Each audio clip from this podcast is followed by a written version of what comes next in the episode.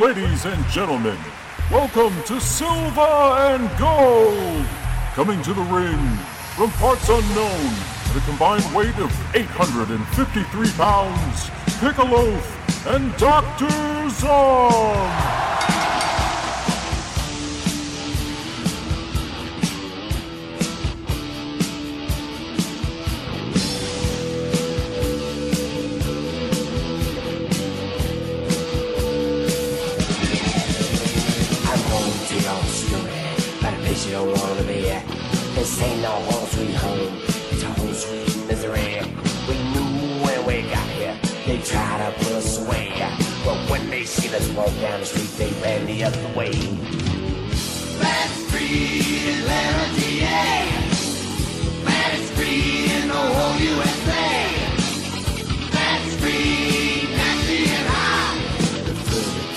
Further down the block you ain't the better it got. Hey, guess who's back, everybody? I am the loaf, and with me, that good old Dr. Zahn. Good old. Um, I'm back, so I hope everybody had a good, uh, what, Thanksgiving and Christmas and New Year and, uh, Halloween. oh, I was here after Halloween, I think. I think November was the last time I was on. Oh, Easter, that happened sometime. Snowed a couple times. I got a job. That's a big change. What? I know. Uh, laid on the couch a little less, cried a little more. um, yeah. So we decided to watch a movie to talk about or something, something or other. Uh, a little film called Low Life. Um, think it's twenty. I mean, IMDb says 2017. I don't know where it was released in 2017 because it wasn't like even out here until like last month or this month or something. Probably made some random festival rounds or something. Anyway, we'll be talking about that. I feel like I'm losing my voice already. What's going on? Oh, jeez. You hear that? I'm a little, I'm a little wheezy sounding or something. I don't know. Me, me, me, me, got me, rid me, me, me. We need to have a special guest host to carry the show. Or I can just like take six months off every time. Yeah. Loaf life. And then um, we'll we'll talk about some other stuff. I'm sure. Zom, how are you? Uh, oh. Me too. I'm doing all right. It's just like um, I, I uh, took a nap before the show to to um, replenish my my uh, power Power batteries. source. Recharge the yeah, batteries. source, batteries, and uh, woke up. I'm, I, you know, I guess laying on your back and probably snoring and everything uh, doesn't help the uh, the goozle and the uh, esophagi. But think I'm sure I can be passive aggressive and say, you know, really lame shit. Yeah. That's the that comes That naturally. comment right there was just a little bit passive aggressive. Uh, you know, just day in, day out, same old, same old, dealing with unfunny people and boring shit. So Rocking in the free world. um, so, as far as you say that you are now currently employed, I am I, I would I was gonna say gainfully employed. I don't know if I'd go that far. After a, after a hiatus. Yes. Um, 2017 was pretty much a hiatus from a normal life for me. Mhm. And um, yeah, I got a got a new gig doing not really what I want to do. Um, but it's it's not too hard. It's uh, you know, week goes by, whatever. yeah, just killing time till death. Pretty much. Yep, and this lets me do it and still eat, unlike last year. And I've been doing a Makes you lot of a that. Little little more comfortable. Yeah. Lofi's getting the belly again. Yeah. Oh yeah, that's the only bad thing. When Yeah. you're poor, you know, can't afford food. oh Jesus! I just saw a picture of a rocket flying through the uh, sky on ABC News. I hope that's not like a Russian one heading towards our. Eek. Oh, it's a NASA one. Okay, we're all right. SpaceX. Oh, SpaceX. That's not even NASA. That's uh, Elon Musk. Oh, That's the Tesla guy with his own private rocket ship. it says we're in Florida as NASA's newest planet Oh. hunting spacecraft. That's not SpaceX. Don't uh, fake news. Don't spread fucking false information. Actually, the- the one of my bosses now, he is not a flat earther, but finds them hilarious and talks about them all the time. So I Was have, he before? no, he just Okay. he just thinks it's funny, so it always comes up in conversation. And Mm. he's also a big fan of Tesla, so I've also heard a lot about Tesla. But um, the uh, the funny one of the, you know the NASA relation there is that NASA is is the the biggest is the biggest conspirator in the whole flat Earth thing, and and they pay off all the governments All of them. to yeah every single government to perpetuate the globular Earth theory. I was thinking that sounds like an old SpaceX. Was that a a, a movie? SpaceX the movie? No, that's just a. I must be thinking of something else. What was the name of that one with that uh, that robot with the big glass dome for a head? Not Lost in Space. He had a little like donut for a head, but the mm-hmm. was it? Lo- It was. I feel like Big I- glass dome for a head. Yeah, and he was Robbie? Robbie the robot? Was it Robbie? Wasn't that the one with uh, Leslie Nielsen and um, Earl Holliman? It is Robbie the robot. What movie was that? Forbidden Planet. Forbidden Planet. Yeah, that was where they had the id and all that shit. yeah, yeah. That was a good fucking movie. See, we were already into movie talk. Yeah! Leslie Before Leslie Nielsen became a comedy genius. uh, Walter Pidgeon was in that. I wish he'd comment on our group. he's Is he dead? I think he's dead. Oh, he was kind of like in the Phil Donahue Club. He had that look. Oh, he had the gray hair when he was like 25. Yeah, I wish I had fucking gray hair on top Wait. of my head. Wait, I have gray hair. I just don't it's just on I your wish I had shoulders and your thick, nose holes. white Phil Donahue hair. Uh, yeah, Leslie Nielsen died in 2010. So, what are we gonna do about the neo Nazis? And are they living in our neighborhood? and if they are, do you even know? Uh, so yeah, other than that, I got nothing, nothing going on. Um, hmm. I bought some stuff. I bought some. You know, I'm sitting here looking at a a Superman, a rubber Superman wristband that I bought at Myrtle Beach that I have not put on yet. It's. I think if I leave the tag on it and the little cardboard DC thing on it, it'll be worth more. Yeah, you'll be Uh, able to sell it for like four dollars in 20 years. Four dollars, man. Or wait, Hell. wait, how much did it cost? It cost six dollars. oh, what? Five ninety nine for a piece of rubber. that still might be right. uh, That still might be accurate. I like it. Though. I like it. it sounds like a one of the Live Strong bracelet, but like live, Yeah, yeah, yeah. live It's Krypton strong. It, well, it actually has the the Superman emblem, um, which is shaped like that. It, it, and is not. It's not just a complete um, loop. It has that. You know. oh, so the, looks. the, the logo's a little bigger than the rest of yeah, the it's a little bigger. Just a little bigger. Yeah. So it's like a That was a nice store down there, and um, um, it was one of the only stores that I went in in Myrtle Beach that uh, on on the one day where it warmed up to 72 did not have the air conditioning on, and the girl behind the counter who was cute was behind the counter with a fucking sweater on, and I'm I'm in there, and it was so stuffy.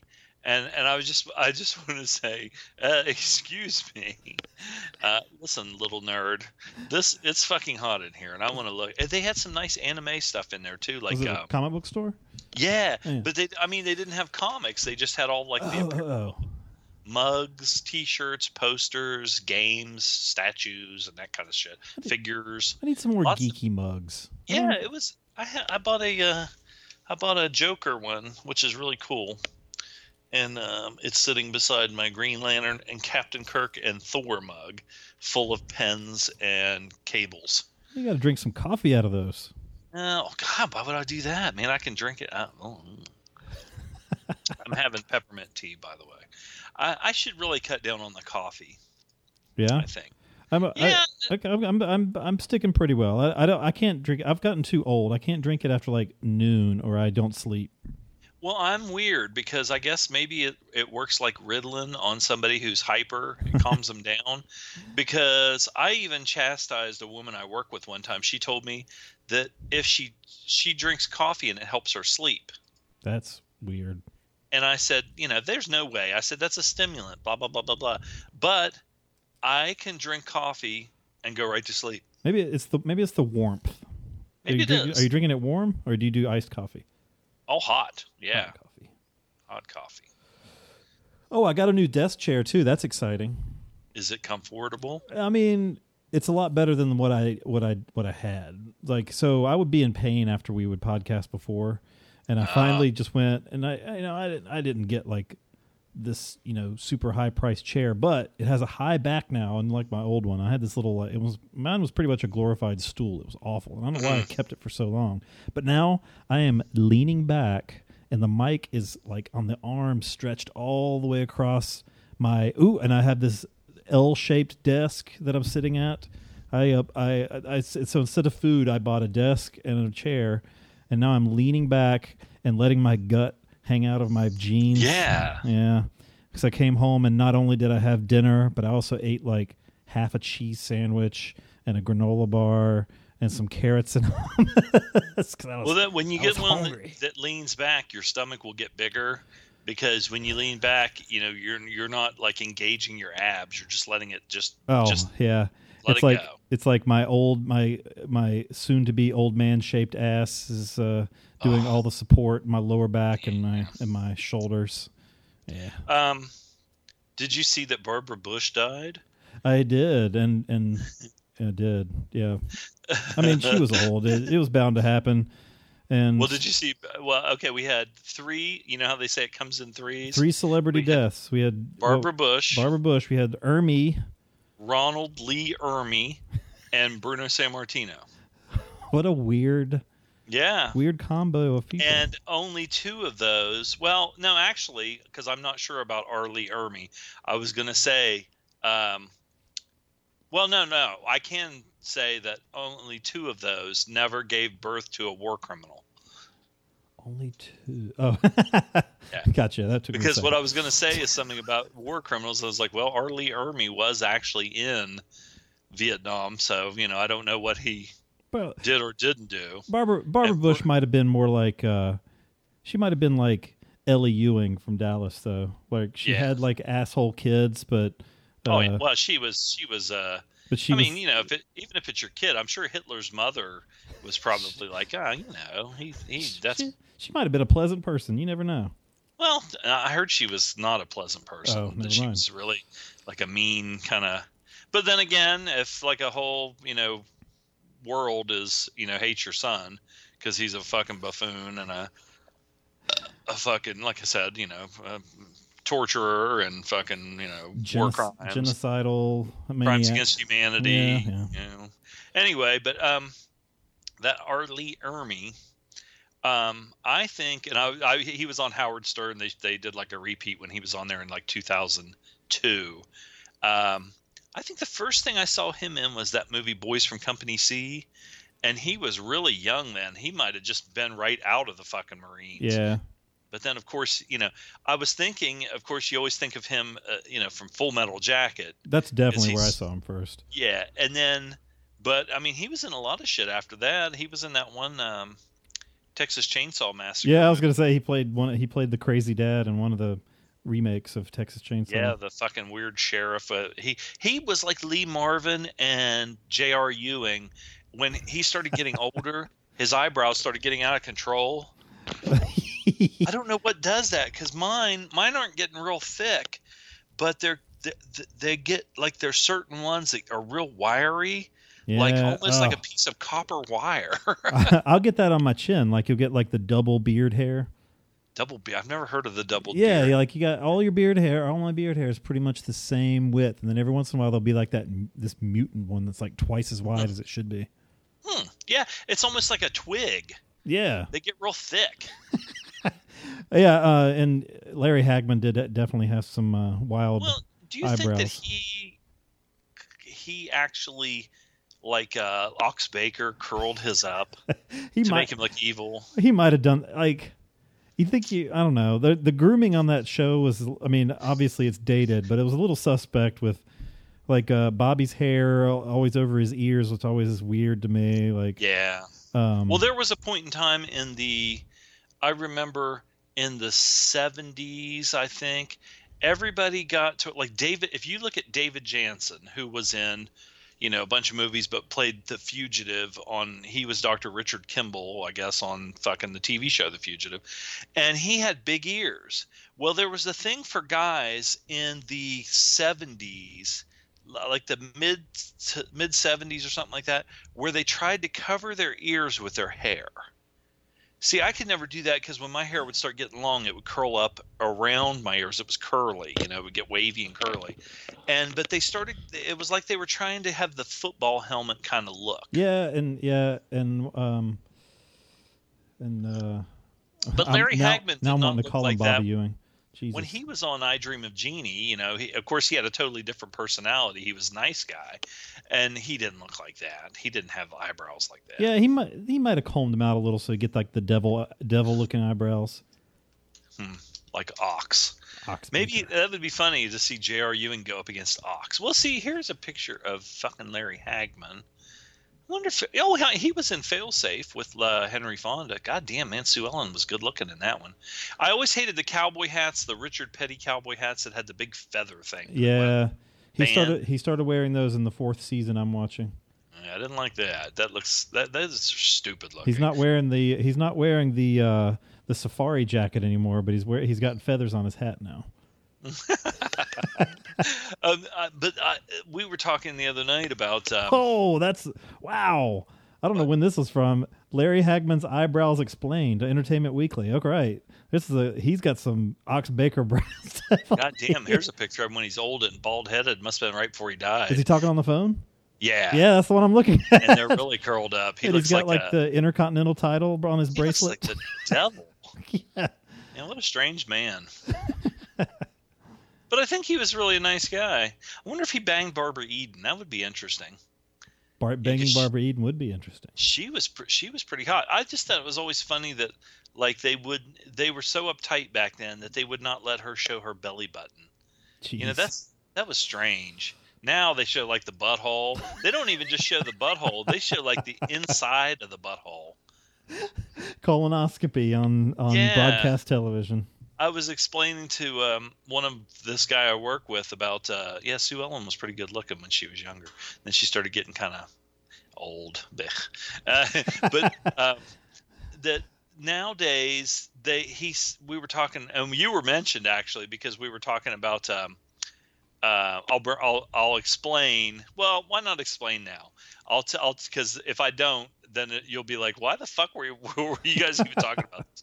Um, I watched this this uh, documentary on Netflix Instant called Gringo: The Dangerous Life of John McAfee, and he's the guy that started, you know, McAfee Antivirus, uh, which is one of the first antivirus, anti-malware, you know, companies in the world. Mhm. So of course he made a shitload of fucking money. But he was just an odd duck from the word go. And um he he started the company and then of course, you know, when it got really big and um he got bought out or he sold or got bought, you know, and um made like a hundred million dollar or hundreds of millions of dollars. So he decided first he started a um, yoga and um, what was it? Yoga and meditation retreat in Colorado, and the place was goddamn this palatial like estate and everything, and all these people came there, and he wrote books on yoga and all this stuff. Well, then he ended up losing some money in the stock market crash and everything, and he moved to Belize. Now, the long, make a long story short, because we're you know getting uh, you know tying this all back to the conversation I had when he moved down there, it, like, okay, if I had the money that I have right now and I moved to Belize, I would be treated, I would be like a millionaire. Because, you know, it's with the exception of the tourist area, it's like a third world country. Yeah. And they would pay like the people $5 a day to work all day, you know, for on a job like carpentry or something. And he moved down there. Well, he would pay the locals like a regular, he might pay them $5 an hour which to them was like, oh, so they all want to go work for that. Well, so being down there, he almost became like a, um, like a, well, he was like a rich baron or whatever, and everybody wanted to work for him. So he would hire these people. Well, then he decided, well, you know, I'm down here, and you know, who gives a fuck? Um, he would get have his guys go out and get these young girls from Belize and tell them. He said they were all of age, of of age, which who knows if that's true. But he would say, you know, he'd have them come to the house, and then he'd talk to him and say, you know, I will give you like such and such an amount of money if you sleep with me. And they're you know really poor. I mean like in poverty and and so some of they interviewed the girls now and they're like 40 some years old now yeah, after the fact. And um, they said uh, you know i was like well you know i need the money and um, i have a little kid and he would the one girl said he he gave her $900 to sleep with him. And so but he told he would tell him he'd say okay i want you to come here and live with me but you need to know you're not the only one. I have like five or six other girls here. I want I I'm gonna I want to treat all of you the same. You know, nobody. I don't want any jealousy. I'll treat you all good and all this stuff and everything. Well, what it came down to, and this is how the conversation got started. They the the woman who was doing the documentary was talking to the to the to the to the women that he lived with, and somehow a conversation of of uh, like their sex life came up and they were interviewing them at different times. It wasn't like all four or five of them were right there in the same room repeating what each other said. Mm-hmm. and the same story was told almost you know detailed that he enjoyed they they he had a hammock and as they're telling this i'm trying to visualize what's going on here or what was going to happen. And they said he had a hammock and he wanted them to sit on the hammock and it had a hole cut in it. Wait a minute. Where am I? I've heard this before. Okay. Well, so anyway. I, I, definitely haven't seen this documentary. Where would I have heard of this guy? I don't know.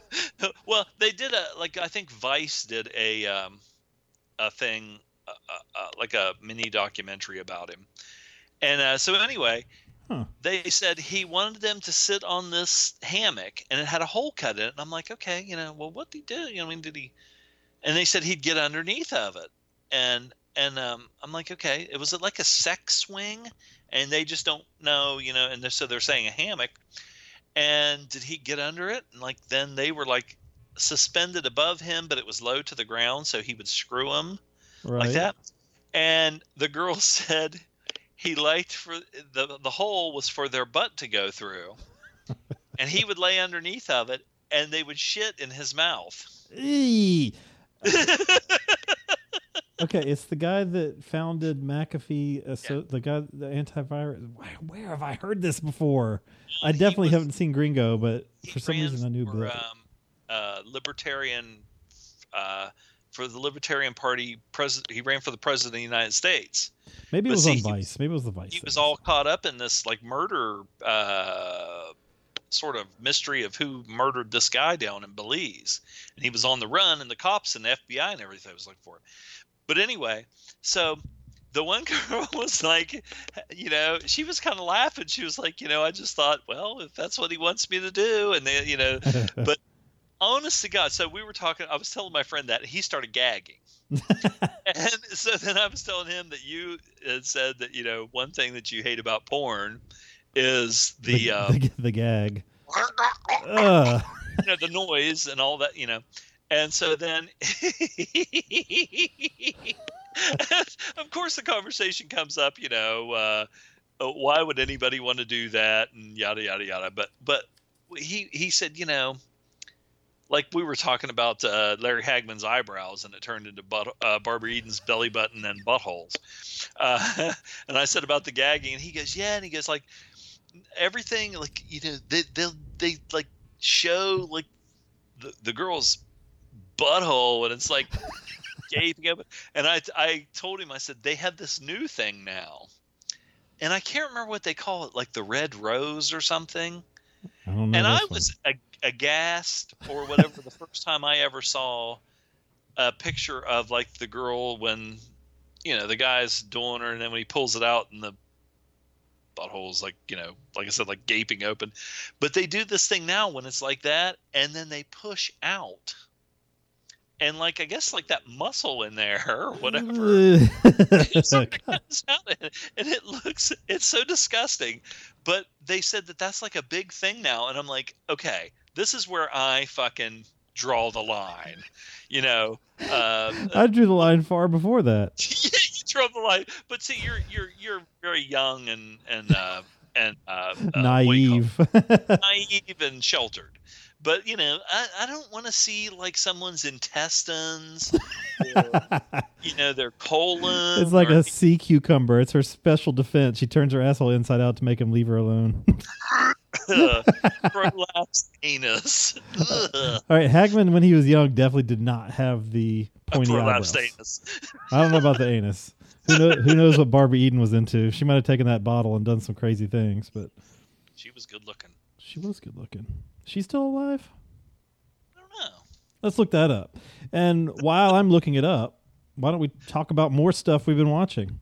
Well, you don't. You probably say- don't have a ton, right? Uh, no, not really, but I have some choice morsels. Ooh, let's hear some Uh, morsels. Okay, some morsels. Or Wait you can do a. Yeah, she is still alive. She's 86. minute. Mm. Who did I say? Well, like I said, that Rebecca De Mornay. Oh, course, that was that was before we went on air. De Mornay. See, I thought that um, I was thinking that she was probably like my age because for some reason I was thinking Tom Cruise was the same age as me. But he's a little bit older. He is like 56 I wonder if Barbara Eden had a boob job. back then. I don't know. Like It's pretty rare back in the they are pretty like like artificially shaped in this one photo I'm looking at. But are they naked or are they No, she's wearing like an evening gown. It doesn't look. There's no definitely no bra, but maybe the evening gown's just very supportive. Well, a lot of those, you know, uh, uh, the, I think in that book that uh, that porn star Seka wrote, she was writing about like um, Desiree Cousteau was one of the first women in porn to ever have like implants, and that was in the seventies. Because I think for some reason, Oh, that, this uh, might be later. She looks a little older, so it, this might she might have gotten a boob job later on. Uh, Barbara Eden, I mean. God bless her. Um, the first thing that I watched was it was um, I put a post on the GGTMC, uh, GGTMC about um, No, I haven't heard of that one. movies that yeah, um, it's a little thing that you know what Some do you call it? dudes do. podcast group. It was a group. Oh, I think it's group. a group. Um, but I posted something about you know uh, movies about um, skinheads and you know like neo Nazis and things like that. So people were just giving me recommendations, and one of them was uh, Kriegerin, uh, which is also known. That's the German uh, version or title, and is also known as Combat Girls from 2011. And so I thought, you know, the the I looked it up and the pictures and everything looked pretty cool. So I think I'm gonna check this out. And I even check out the Combat Girls. and um, it is uh, directed by David Vent and uh, written by David Vent, starring Alina Levshin, Ella Haas, and Saeed Ahmad. Um, this is a pretty good movie. I recommend it. I'm glad I watched it. I never even, even fucking heard of it. Here- Here's a little synopsis. Well, no, that's too long. Marissa, a 20 year old German girl, hates foreigners, Jews, cops, and everyone she finds guilty for the decline of her country. So that well, I shortened it. Um, but it's pretty good. I mean, it, it kind of uh, is in the same vein as like um, Romper Stomper hmm or um, what was the other? Oh, the one with uh, the Believer, with uh, or is that True? I get those mixed up. True, Bel- is it True Believer with Ryan Gosling? I haven't seen that. You never saw that? No, I like the I like the baby goose, I've, I don't. I don't Oh no, it's it's Bel- the the Believer. the believer. No, I That haven't seen that. is one of his best movies. Huh. You, you you need to watch that one, dude. That's a good movie. That was like one of the first things I've ever seen him in, other than Mickey Mouse Club. 2001. Man, he was a baby. dude, it's a good movie. It's hmm. it's a uh, awesome fucking movie based on true story too. Oh, it looks like it's on Prime. Yeah, check it out. We review it. Nice. We even reviewed the movie The Believer. And um, but the girl in this, the I guess it's Alina Levshin. She's really good. Um, I like one of the things I like about it. It is from the uh, the female perspective of of you know uh, women or a girl. I say girl because she is you know not uh, she's like in high school or something. or Mhm. um, but be, being in these this these groups and being around these kind of people and how you know she reacts and everything. So I really I thought it was really good. Cool. Um, of course, you know there's nobody in it that I've ever heard of because it's all about the Germans. Uh, but it's a very good movie. Uh, big recommend on that one. nice. Do you have a, a one, or do you want? Yeah. Um, Go. I got one that was a surprise. I'm just uh, so I started using Letterboxd this year. I I, I initially signed up for. Um, it's like a social media, like what I've been watching kind of site, but I don't really use the social part of it. I just kind of use it because I, I was keeping a, a a uh, spreadsheet of all the movies I watched, which kind of got to be a pain in the ass. But Letterboxd, I had originally used it when they first started, but the problem with it was is that they did not like the database wasn't very big, Mm. and for whatever reason they didn't connect to IMDb. They connected to something called like the movie database or something, which didn't have, un, uh, you know, nearly the amount of movies. So I often found myself having to input movies. And it wasn't instant. You'd have to wait for them to approve it and for it to show up. So I was like, fuck this. I stopped using it. But anyway, I have yet to stump it now. So it's been a few years, and uh, Rolf turned me onto it. So I've been keeping track. But anyway, looking at my list, um, and there was one that uh, uh, and everybody seems everybody at least in our kind of uh, circle of peoples um, has a like similar reaction to it. Uh, the the new movie Blockers with uh, John Cena and uh, other people. Um, I was surprised in how much I liked this. Really? Yeah, so I have the movie pass still, so um, I will go and just kind of you know whatever movie's kind of playing when I when I show up, I will end up seeing. Um, and this one was playing around the time. I was like, yeah, okay, and I laughed. It had some touching moments, and not. I mean, it's a it's a it's a it has raunchy comedy stuff, which you, I you like know- raunchy comedy. yeah, but it's like if I had to compare kind of its tone, it's less like um uh let's see, what's a good one to compare it to? It's- Jesus of Nazareth. It's I'm thinking as of comedies. It's less like that Oh. Will Ferrell movie Old School Mhm. and more like 40-year-old virgin in how it like- treats its characters. I like both of those. And John Cena is not the greatest actor, but he is damn funny and is weird. It's because he's been in WWE the whole time they've been doing the you know PG era. Mhm. So it's really weird hearing him like say fuck and like you see his ass. I think he showed his ass in another movie that I haven't seen, but Yeah, he showed it in that Amy Schumer one. I think. And and he takes a he puts a funnel in his butthole and drinks beer Ugh. in this one.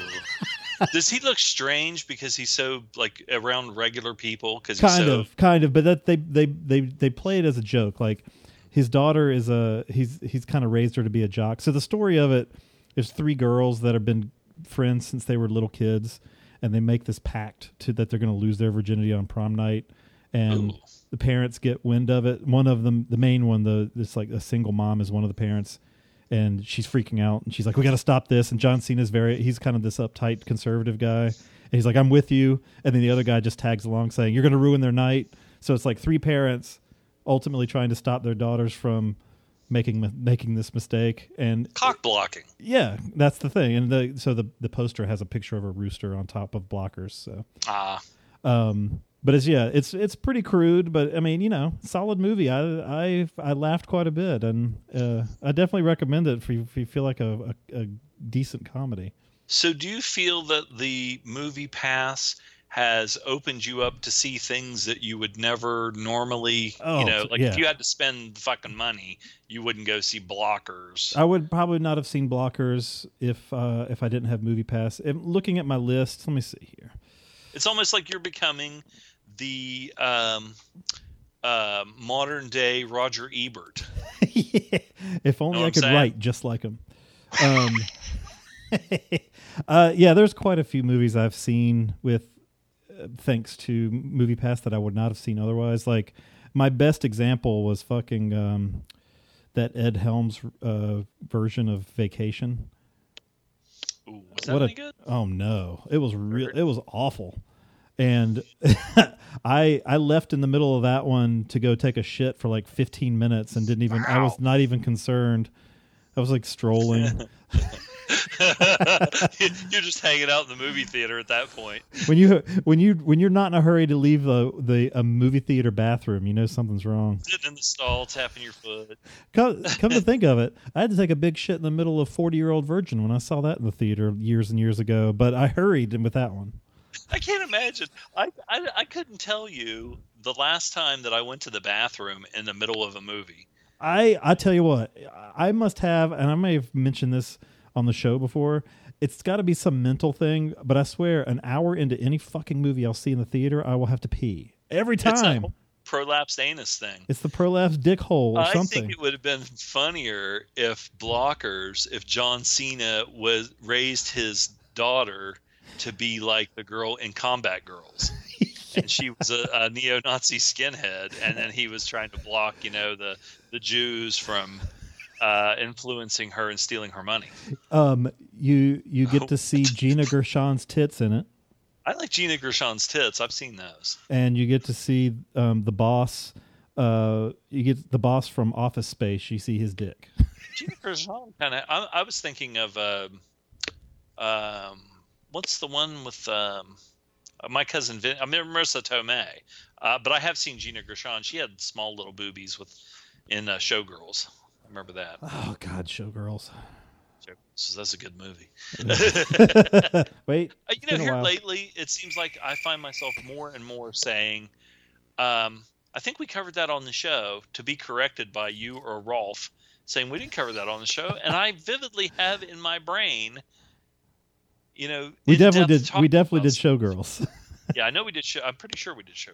yes, we gave it a one. That was the that was the Oberholzer double. It was Fear and Showgirls. Mm. That was the. It was a cumulative score of about four point five for the whole episode. Nice. I have to go back and listen to that one. oh, it was not fun. well, Wait, we had Uh, another one too. There was another uh, Ready to Rumble. ready to rumble. What was the one we did with that? We did another another shitty one with that. I don't think so. Well, ready to. Now I was gonna say that was uh, Silva and Gold, but it didn't have Dolph or Henry Silva, so I don't think that that was was that one of the first movies that we ever reviewed. What? Ready, Ready to Rumble? Uh, it was in the first year or two, definitely. No, no, no. I'm thinking about Ready to Rumble was the one with David Arquette. Oh, we did No Holds Barred. No Holds like Barred. The, fir- the first first thing. Yeah, I think that was the one I was thinking of. Was the Hulk Hogan and Zeus?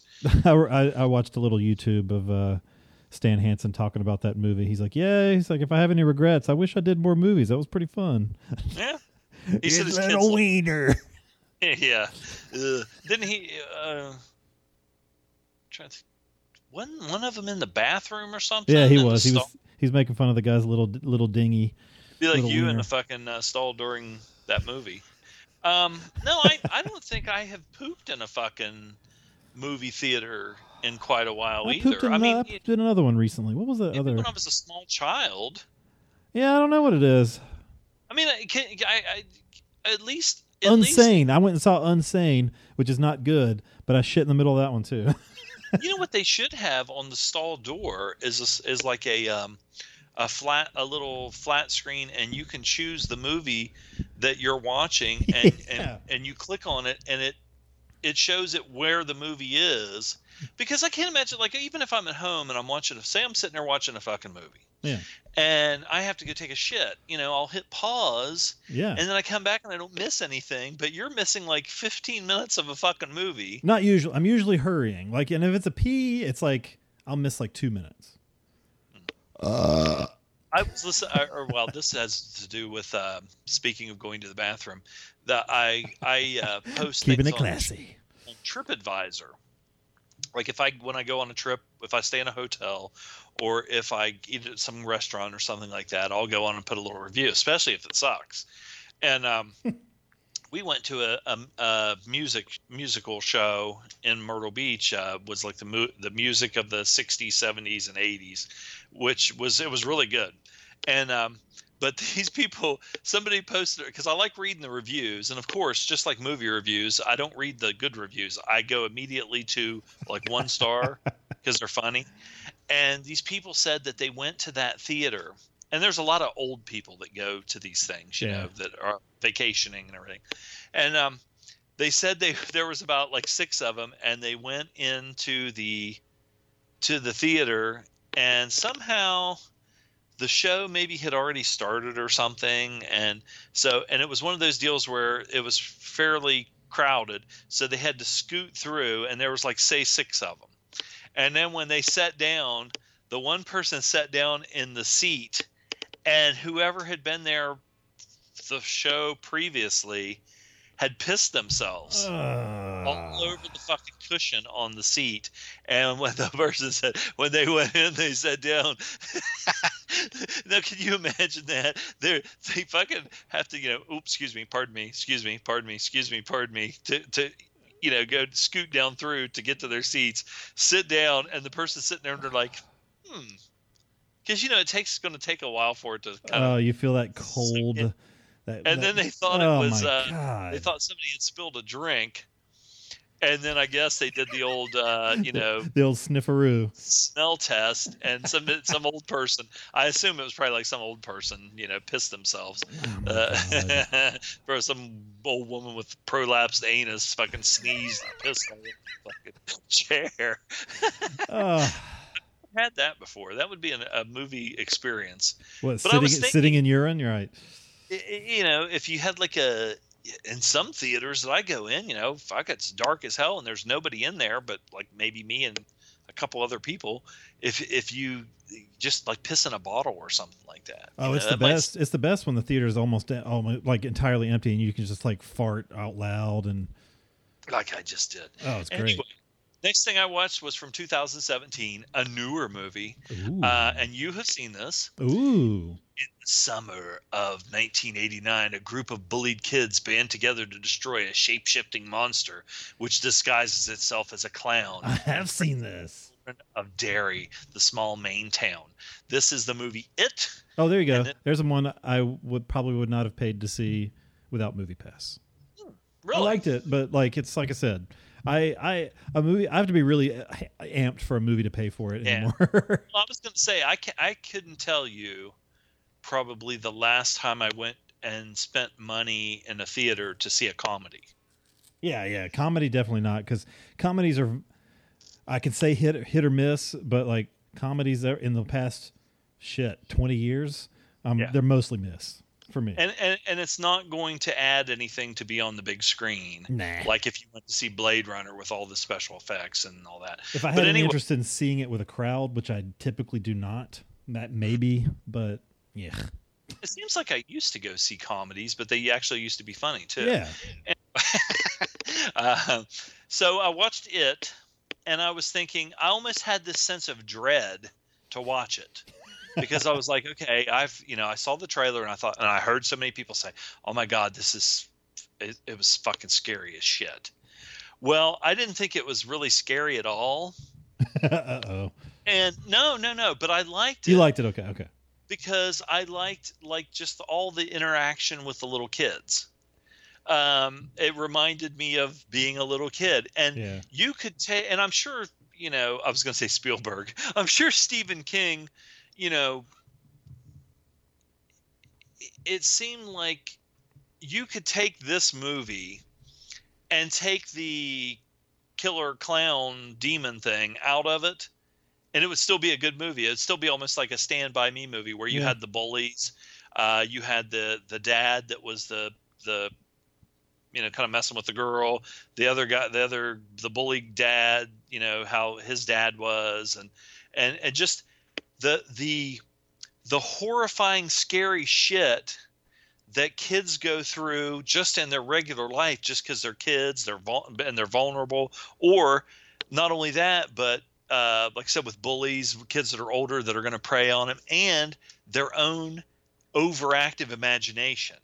And that's another thing we were talking about at work was um, other than prolapse anuses was um, how when you're a little kid i remember uh, first of all i was a sleepwalker and you know and i would have uh, nightmares all the time um, which I still, you know, on the show, on the show, you know, I was talking about like taking my medication and seeing somebody fucking it and standing in the corner or whatever.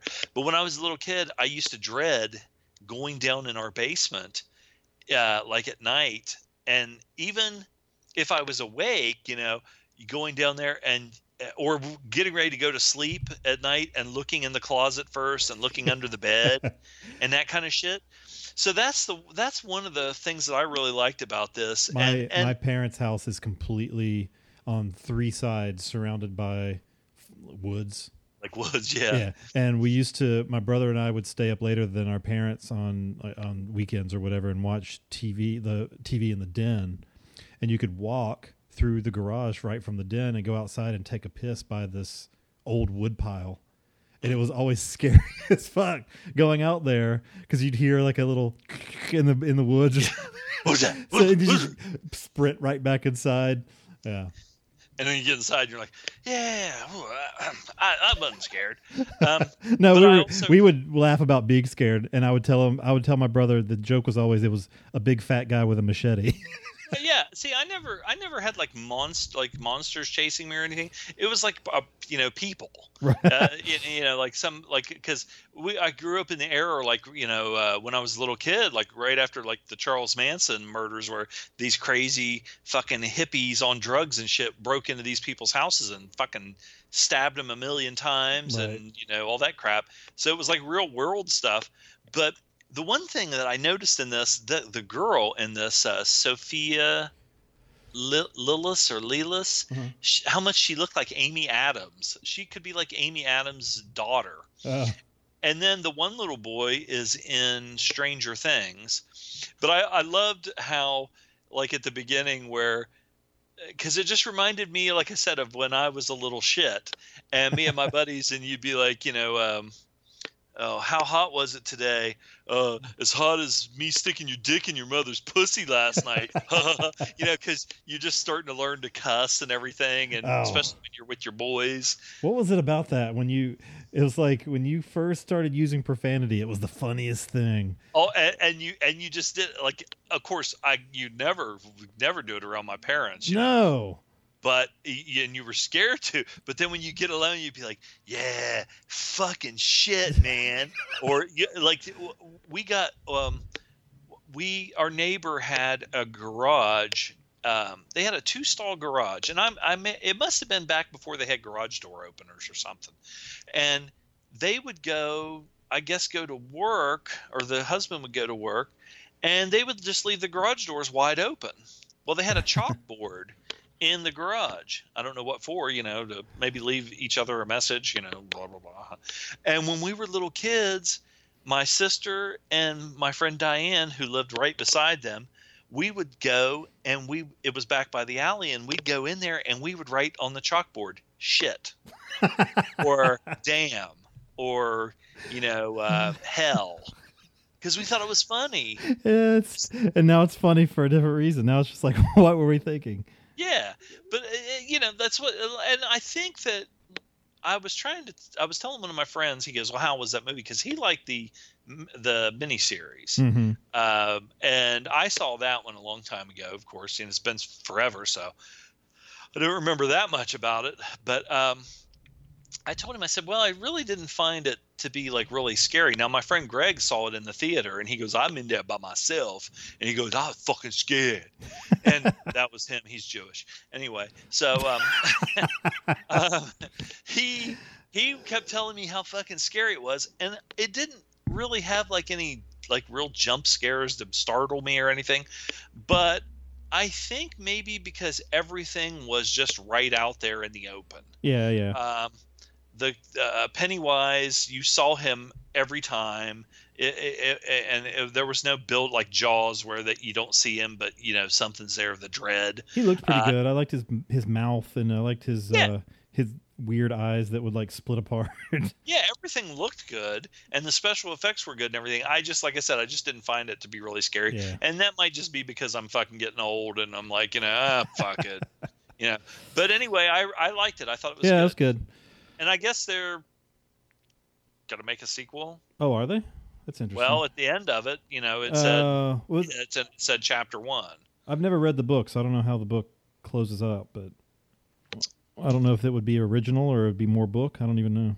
Well, I think it'd be because okay, you in the I don't remember. I don't remember the mini. The miniseries came out when I was like thirteen, and Mhm. so I, I don't remember. I was watching. well, I think the Quantum series, what from what I remember of it, um, takes place when they are adults, and they all come back together from where they have moved away and everything, and they Is that how back. the book is?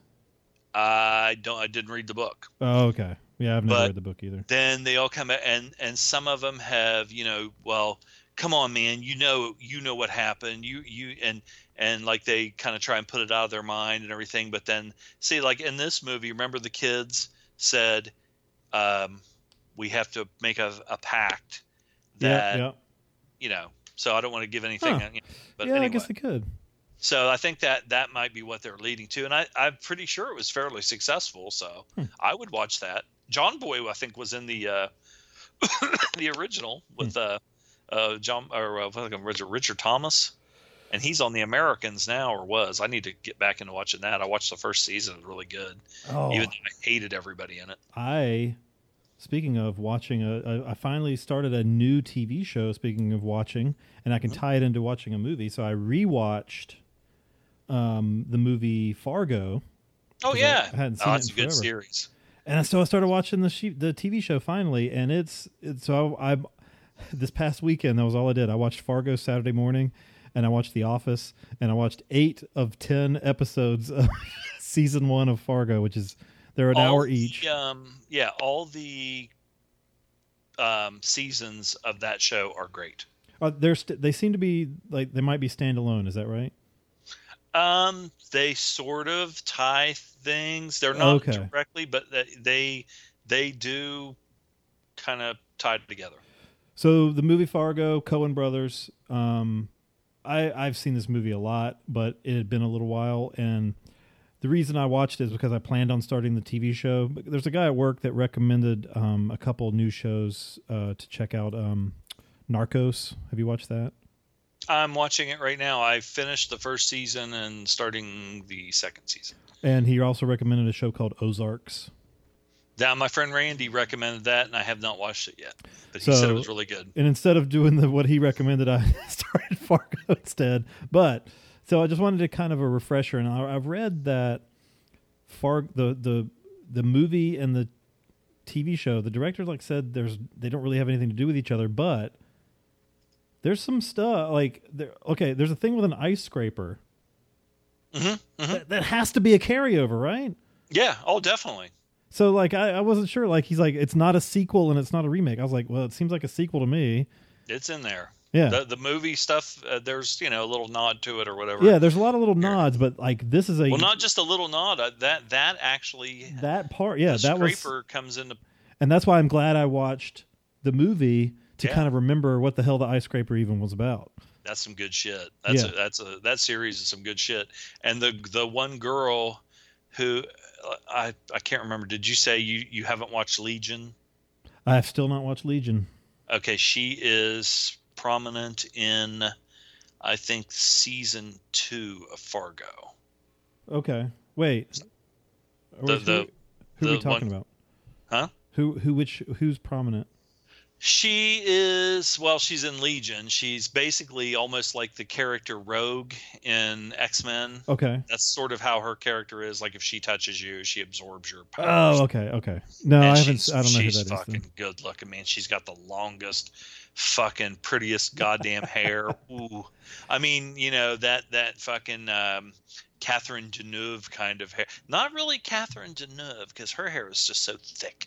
Um, you know, but I still I like this girl's hair. It, but it, it might just be because Legion is and Fargo that season of Fargo are both kind of in say I don't know if it'd be like the late 70s. So Well, that maybe that's just how they have her hairstyle. The TV show Fargo takes place in 2006. Hmm. Which is yeah, but it's like I think they can they the fact that they can set it here everybody wear still wears the old looking clothes. Yeah. well, that's even- like when when uh when I moved when I went to college. Okay, I went to college, and the further north you get, the more you get into like as far as the music goes and the fashion and stuff like that uh, is more modern. Then when I would go home, say like for the weekend or something like that, and go back to where I was born, where my hometown, they were still uh, wearing the skin tight jeans. The the girls wear the little Robin Hood boots, listening to Skynyrd, and they're they're like they're like uh, fifteen years behind. Almost it seemed like. So yeah, the and I, I looked it up. So the original show, and because I, wanted to figure out the timing of the ice scraper thing too. So I was like, because the the movie Fargo took uh, it was it was released in '96, Mhm. and I wasn't sure if it was modern or not. So I looked that up, and um, the cars they were selling uh, were like late '80s models Buicks. So I was like, okay, so it takes place in the late '80s because he's selling new Buick Skylarks or whatever. Got to get that true coat. yeah. Um, so, and that would make him finding like the ice scraper thing right the, about the right time because it's been almost 30 years and and Oliver Platt is that his name the big guy Mhm. uh he you know his his little arc there with the would that would fit perfect and I was like you can't tell me this isn't a sequel it's a de- I mean this thing it's it's it sets everything in motion the ice Yeah. scraper is it's a sequel come on Fuck yeah. um Oh, 100%. Billy Bob Thornton is so good in it. What a fucking creep with his He with was his excellent. Anton and, uh, hairdo almost. They he had that had the I, the part had to have been inspired by Chigurh with the way that with the clothes that he would wear and his demeanor and his dorky haircut. And now though- that I think about it, you will see certain characters from episode or from season one. come back, They will. There are at least one that I can think of that reemerges down the road. I'm I'm I'm really impressed with it. I need to finish it. I got like I said, two episodes left in season one, but we Oh, it's great. We got three in the in the hopper, so I'm wondering if they're going to do another one. I haven't read anything, so I'm not sure if there's even. And how much? I mean, just how they got down, how the people up there talk. Yeah, fucking- the, the show for anybody that hasn't seen it, the show's not quite as as quirky as the movie. Like, you could tell the Coens directed Fargo, and you can tell that the show is just inspired by the movie. Like, it doesn't have like the I guess the equivalent of the uh, I forgot her name in the movie, the Frances McDormand's Margie. character. Yeah, there's I mean there is a Margie type, but she's not she's not nearly as well, you betcha. She, yeah, yeah. she's not quite there, and like Betcha. and and Tom Tom Hanks' kid is not quite like he's a little dorky, but not like How about in the fucking movie? W- I like how the Coens, uh, in all their movies, how they just have like these quirky characters and these character actors and stuff like that. But for no, I mean, just thrown in there where Margie goes and meets the guy that she went to like high school with, and he's so alone. That poor guy. and how that just played out, and I was like, what the fuck? I'm so alone. I'm gonna You were so barf. and she was pregnant. And he still wanted to fuck. Ooh. I'm sorry. I, I know that's bad. I shouldn't say that. Shouldn't say that. But anyway, Anyway, you- Um, go ahead. yeah, that's that's that's a definite. I've, I tell my friends at work. I said, "Man, you got to watch Fargo because good. people people had told me." Um, I, I'm I'm trying to think if we had the GG MTV group, the TV group of the Gentleman's Guide, uh, back then. But I remember people telling me Fargo is the best at that time when it was on is the best series on TV, and I was like, "Well, fuck, I got to watch this," you know Oh, and it's and got Odenkirk. I forgot about him. good good good good stuff Um, I watched, and I think that we were actually uh, on instant message talking while I was watching this. uh, 2013's The Fifth Estate, uh, directed by Bill Condon, and this stars Benedict Cumberbatch, uh, Daniel Bruhl, and well, so what, what we said was it stars um, uh, Doctor Strange, Baron Zemo, right. Laura Croft, and there was somebody else. I'm pretty sure. I forgot I who the other one was. Uh, God damn it. Let's see. Where's he at? Oh, whatever. So anyway, this is all about uh, Julian Assange uh, and how it kind of started up. The one thing I liked about this, it was all right. It wasn't great, you know. Mm. It, it was about what you expected, um, because I mean, I would I I would kind of put it on the sort of along the lines, not as good as. Um, like the movie about um, the guy who was Deep Throat in All the President's Men with Liam Neeson. Uh, and I didn't see the post, which was about uh, the Daniel Ellsberg Pentagon Papers one. I think you saw that with Tom Hanks. Another movie I probably would not have paid for, but I saw with Movie Pass and it was good. yeah, and it's, so it's you know it, it's this one is is good, but the thing that I liked about it is how um, they kind of showed the like when I was talking about that John McAfee. Uh-huh. Um, he said when he went to Belize, he wanted to use his money to uh, start a lab and create um, like uh, antibiotics from all the natural medicine that the natives had down used down there and all this stuff. And when like Vice went down there to talk to him, the girl that he had, the chemist working for him, she said, Well, I hadn't come up with anything new other than stuff that I had already been working on. So he had her put like just colored water in beakers.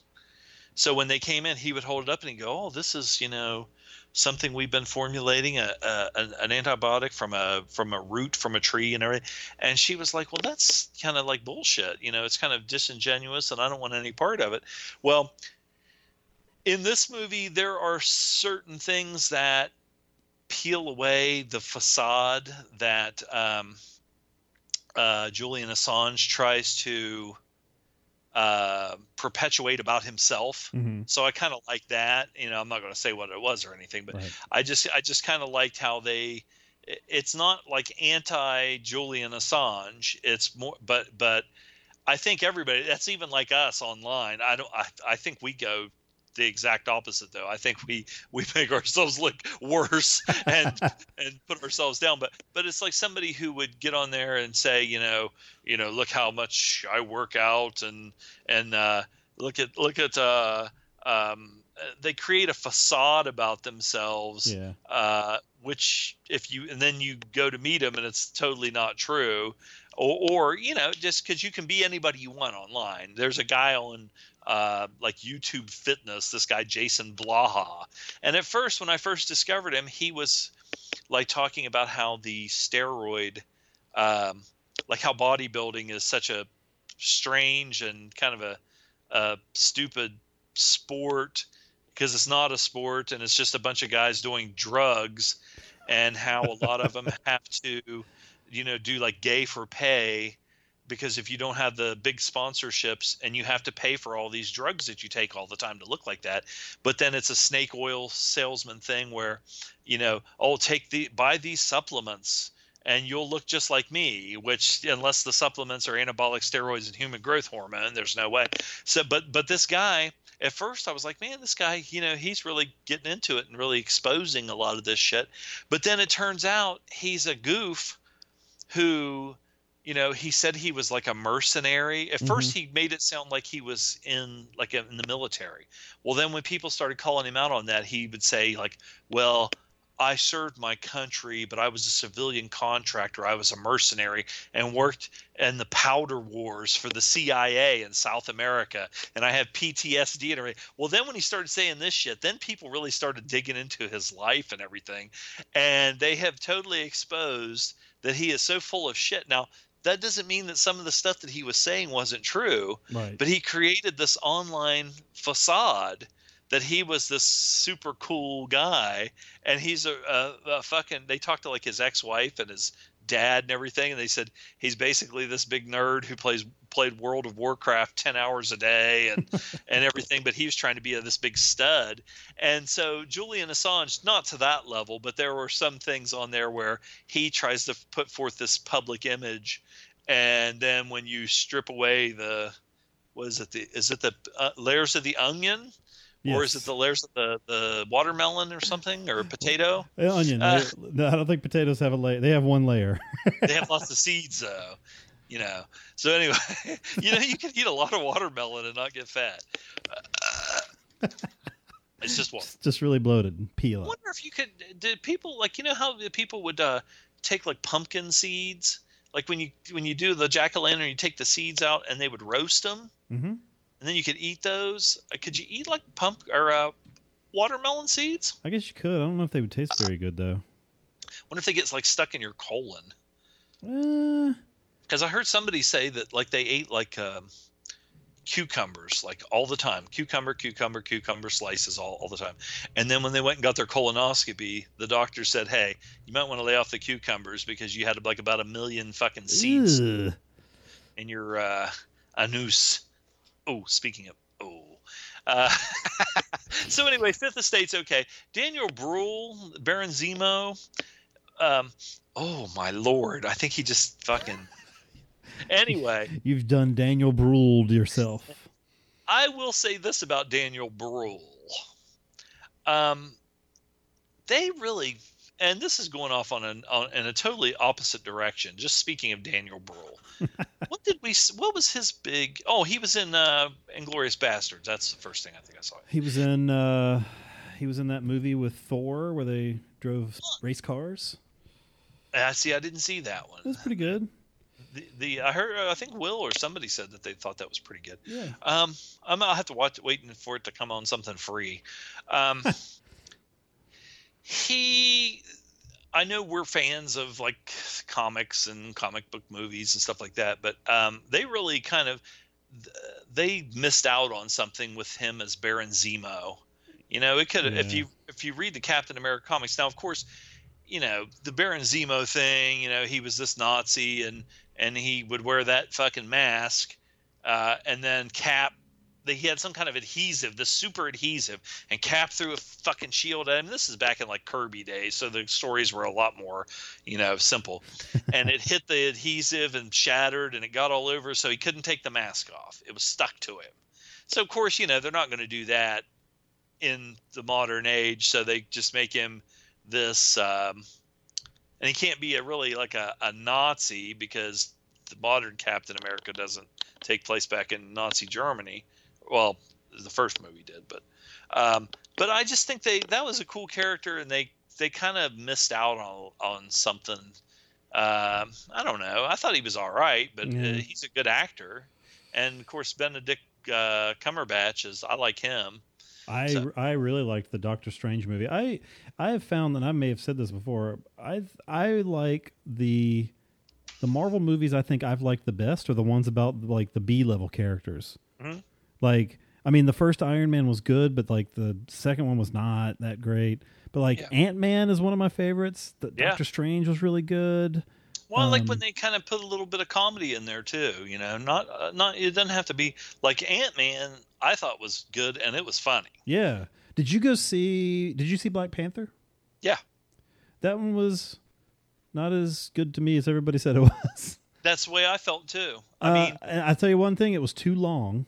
yeah, Um, I mean, it was fine, but it was like it- I liked it Michael B. Jordan a lot. I liked his character, and I liked I uh, the I can't remember if it was last show or show before that or, but um, I liked the guy that played Klaue Yeah, and and that character, and and um, and I like the Michael B. Jordan character. But I'm with you. I think it was it. I I still say Winter Soldier was the best uh, Marvel movie. I so did far. like the Captain America movies. I like the other, the first one that was like like a, a 40s kind of movie. right. That right. one was pretty cool. And like, you know what? I didn't. I thought the women were really good in Black Panther, and but I didn't really like the T'Challa that much. Like he was kind of meh. I like the way that he talks. He would see he he kind of didn't have the uh, and maybe this is how the character is. I've not, I've not read much Black Panther. Maybe he is kind of like stoic, but he He is very kinda- stoic. yeah. He seemed kind of uninterested a lot of the time. Well, um, he de- definitely the Michael B. Jordan character outshined him as far Oh, as God, he the was so good. charisma. That guy's really good. He was Apollo Creed's son, so you know. That, what do you think? You, are you gonna you gonna go watch the new Creed movie whenever that comes out? I haven't watched the last Creed movie. Oh, I'm really? So burnt out on fucking Rocky. I hate fucking Sylvester Stallone. it's not well. Okay, I think I hate Sylvester Stallone, and I hate Rocky Balboa. I I'll tell, Just I'll, I'll tell you the, the new Creed movie was good, and and Dolph's gonna be in the new one, so I gotta see it. Hmm. Well, I think that okay. I I loved the first Rocky. Saw it in the theater when it came out. Uh, the second one, I liked it. Uh, For and I different liked reasons. the one with Not Clubber quite the. Lang. And then it just started getting stupid, and I hate fucking yuppie Sylvester Stallone. Well, Rocky Four is so good though. That's why I wanted fucking Clubber Lang to kill him. I not no not kill him. You know how the Iron Sheik would say he would fuck him in the He ass and make him humble him, yeah. yeah. I wanted Clubber Lang to literally just fucking turn Rocky into a cuck. And and like This has been a this has been a fantasy of yours for a long time. yes, because when he's okay in the first two, he looked like a normal guy, and and he acted it was you know good. Then when he started getting into that fucking bodybuilding shit, and he got so lean, and his face was so skinny, and his hair was just perfect, and then he started doing that fucking painting and all that bullshit, like he's trying to prove that he I'm not stupid, I'm fucking I'm Okay, smart." he's he's dumb again in Creed. If that I if, know, if and you're he worried got about it. dumb, but see, he got dumb again. Oh, for the um, new for that other one where he fought the video game guy or whatever it was. And I, but I mean, he he was dumb when he fought fucking Tommy Morrison. Oh, was like, was he? "Tom, I don't remember that one. And his son, he it had his real son in it, and he played Rocky's son. But Rocky didn't pay no attention to him because he wanted to train Tommy Morrison. The was his real name in real life, the real boxer.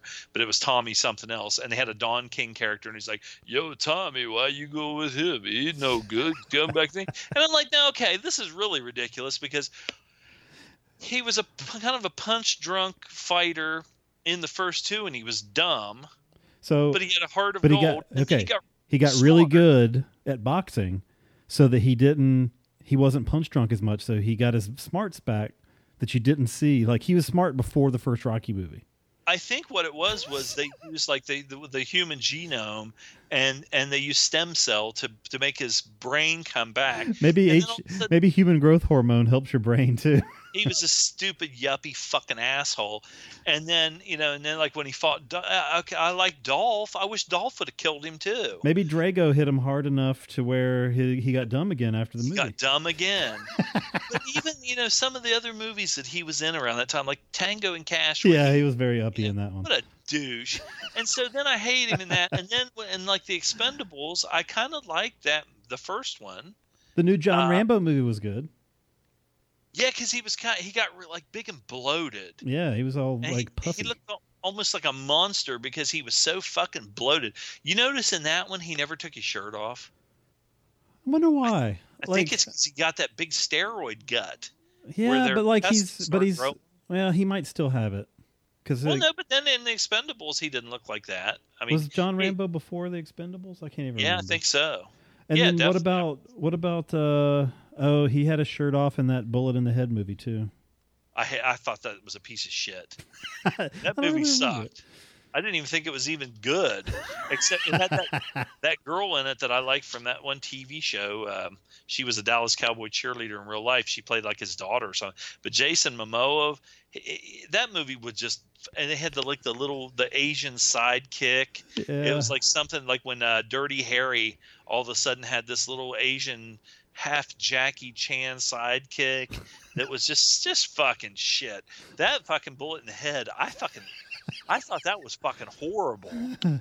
I mean, I didn't. That was like a straight to DVD fucking movie, as far as I'm concerned. And he looked stupid. His hair was fucking. It looked like he had, he had the he had the Seagal hair in that one. that was a that was a fucking wig. It had to have been.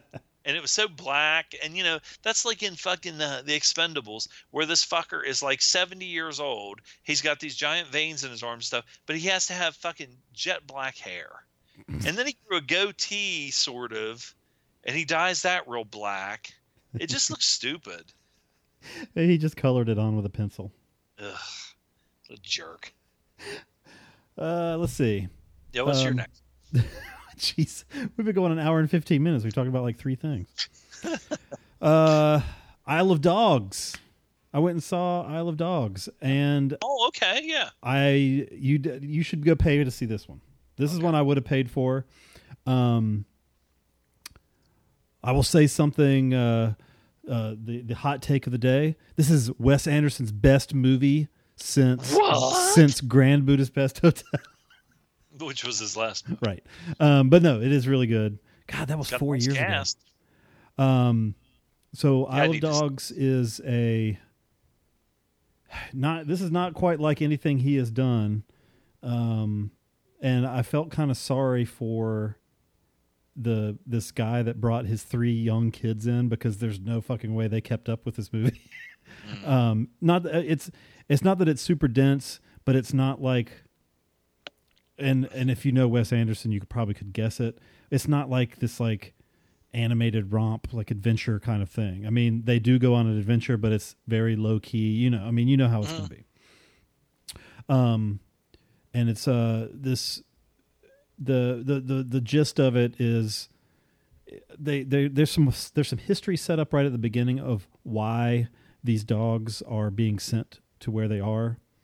Um, uh, but basically they they they they they're sick. They have this flu, and they're they're all the people in this giant um, city in Japan are uh, they're the the government's concerned that people are going to catch it. So every dog gets banished to Trash Island, Mhm.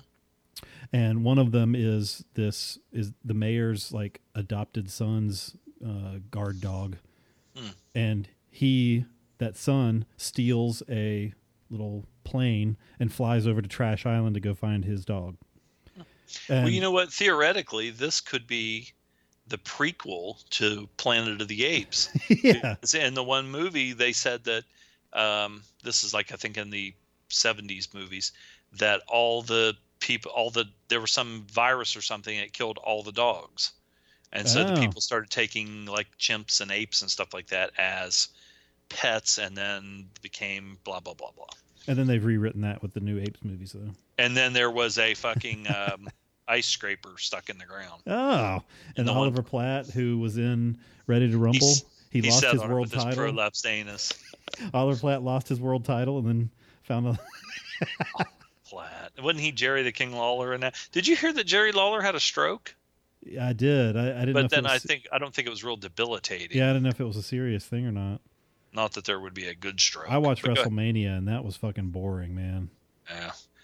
At, Um, the, at the exact same time, I was watching all this Impact and I can't remember what that were that was on the night before. oh yeah, I was talking to you while free, WrestleMania was on. and all that shit was good. I, I tell you, my, oh my god. Uh, anyway, Isle of Dogs. I love um, dogs. Uh, so Snow scraper. an interesting thing about it is the way uh, it's it kind of explores how people communicate because the dogs are really uh, there's one exchange student girl who speaks English. Um, there is a um, there's a translator from time to time that will give a running commentary of somebody, but most of the movies in Japanese, and but the dogs always speak English Okay. and it says like at the beginning like uh uh you know japanese is left as is unless it, unless it's the due to a translator or some kind of electronic device and then it says all barks have been translated to english. Um and it's uh, it, it has the it has that wes anderson look. It's very symmetrical but the animation's really cool. Um it's i mean obviously it's like fantastic mr fox but even more stylized i thought because there's some really neat effects they do whenever they show like uh, one of the characters on tv they'll be it's hand drawn instead of uh, three dimensional looking um, Nice. and it just i don't know it's it's if anything, I'd say like I didn't think it was a perfect movie because there's a part kind of in the middle where I felt like it dragged a little bit. Um, but I don't. It's it's it's really good, and I, I definitely definitely recommend it. And I read an article. I know. Uh, I think a complaint has been around of, which seems to be it's the norm, to complain about these sorts of things. But um, I, I think a complaint of it is the whole, you know, cultural appropriation thing. Mhm. But I read this article in the New Yorker of um, this uh, of a Japanese woman who she lives here now, but went to go see it and kind of refuting that whole argument and how authentic she thought it was, and especially with the fact like there's a lot of jokes that only a, Jap- a, a Japanese speaker would get in the movie. Huh. There's a lot of funny moments. Um, not to say you're, I, I didn't feel like I was missing anything when I watched it because of that. Right. But it's it's and she said that gave it this air of authenticity, and it's got uh, Wes Anderson wrote it with like several people, and I know he had um, oh Jason Schwartzman was one of the writers of it too, but this guy Kunichi Nomura helped write it also. Who, oh, he also worked on Lost in Translation. um, but yeah, I, I big recommend of that. I do not recommend WrestleMania 30, whatever it was. Mm. Um, except I'll tell you what, big surprise, the Ronda Rousey match was entertaining. Hmm. The best thing of the show. Really? Well, you know, the thing about um, the WrestleMania thing, I think it's become such a huge spectacle that the actual show it's almost like the actual wrestling in the ring has become secondary. Yeah. I mean, it's just like a big th- event, and they're making it bigger and bigger every year over like a whole weekend or whatever It was where people come and it's almost like the Super Bowl where everybody just goes even if you don't even go to the fucking even if the game sucks Yeah. in the Super Bowl you go and hang out and you know I I'm glad I didn't pay for it. So I used to have a, a subscription to the network, but when I originally subscribed to it, I subscribed for uh, with through iTunes. So technically, I'm still a new user, a new a new member. So I was able to get it for free. you slickered them Yeah. So well uh, you know and I canceled it immediately. Like I was like, you know what? If this is what like this is their big show, and like I've taken a year off of watching right. this product, and I'm still I, I'm just I don't know. I'm still not really interested in watching more. I just feel like there is so much free content on YouTube of wrestling from I mean any Japan. That's like even the the the new Japan stuff uh, when they have those big tournaments and things like that. Yeah. You know, I'll follow along of who's winning and stuff online, but you know, I can wait a few days or whatever for it to and eventually someone will post all the shit on it's not it's not like um uh, since it is since it is you know scripted and worked matches and stuff Yeah, like yeah. that, I'm not going to lose out on anything if I find out that Cody Rhodes beat uh, Kenny Omega, right. and then I watch it you know a month later or something like that. It's still a good match. I'm still seeing it for the first time and enjoying it. But like um, That one that for whole- me, like, I don't mind paying. I I pay for a subscription to New Japan, and that one for me is more like a a voting with my wallet kind of thing. right, right, Yeah, it's like it's just one I want to support, so I do. Like, and yeah, I mean, because I I when I wasn't working, I canceled all of my subscription stuff, Right. and that was one of them. And I did that. I watched I watched would watch YouTube stuff, and Well, I'm thinking like how how profitable when when these pay, WWE pay per views, WWF, WWE, um, they were they got up to where they're like fifty dollars a pay per view and everything. And Yeah. now, if you get that network, don't you get them all for free? I mean, yes, I mean, if paying you're paying ten dollars a month, you can watch pretty much. Well, they have a delay on TV shows, so like you can't watch Raw unless it's like three months old for whatever. I guess because they have a contract with USA or whatever. Right, But right. pay per views you can watch live. You can watch every WWF pay per view that ever has been. You can watch every WCW pay per view that's ever been. They have And- every and single still- episode of Raw of and uh, still, even though you're getting all that for free, you're getting fifty some dollar pay per views for free. You're still kind of like, I don't really want this. Yeah. I don't And- need. Yeah, there's that's that's the thing about a lot of this pay. I I was telling somebody at work the other day. I said I'm sitting here thinking, okay, now I do have my internet, high speed internet through Comcast. Mhm. That's who my cable's through. But when I'm sitting here in front of the TV, 99 with, with the exception of hockey, 99% of the time I'm on my Roku on YouTube and I can find something on there whether it's music, wrestling, Howard- movies, Howard Stern. Howard's. I mean, every the, anything I can think of. Like I said, that just keep me entertained for free. For free. So why am I paying 130 or 140 dollars a month uh, for? You know, like I said, I, I do like the you know the hockey thing and everything. But... How about I have a team, a hockey team that plays literally 10 minutes from my house. And because I can't, they took away my cable, I can't even watch those games. yeah, that's ridiculous. yeah. I mean, yeah, what, what if you had like rabbit ears? No, it comes on Fox Sports, and that's like Oh. that's a, it's a premium channel. That's fucking stupid. Yeah, they there is no local. And this is a. I mean, literally, I could walk there and not be exhausted. And then, like I said, I was when I was at Myrtle Beach. I, we were sitting there flipping the channels. My mom goes, "Oh, there's your hockey." You know, I, I wasn't going to force her to watch the Hurricanes any more than I would force any human being. Force me to watch it. hey, But anyway, I, I I got the MLB package, and like I do every year, I get it by accident because I'm like, do I really want to spend another hundred and some odd dollars for baseball? And then I forget to cancel it, and then just re- it restarts Yeah. anyway. I was like, eh, okay, hey, it's been good so far. The Pirates doing well too. If you know, they always do well at the beginning of the season. I think it's They get tired about thirty games in. just to, just to keep the fans interested. But you know what I was going to say was, and I think we may have talked about this before. I'm not sure, but I had a lot of people shit on Wes Anderson, and I have liked everything that I've seen him do. every I, I I'm a huge Wes Anderson fan. I've never seen a movie of his I dislike, and for me, they just well, let me look before I say that. I was going to say from where they keep getting better, but I, mean, I guess there's some some ups and downs. Darjeeling Unlim- or Limited was not like great, but I still I, I put it off and I didn't watch it for a long time because I don't like Owen Wilson. Uh, but then when I watched it, I was like, "Oh, that was I, th- I thought it was good, but I, mean, it wasn't great." Zissou Zissou was a little bit of a dip after Tenenbaums for Well, it had Owen Wilson in it. He's been well. He was in Bottle Rocket.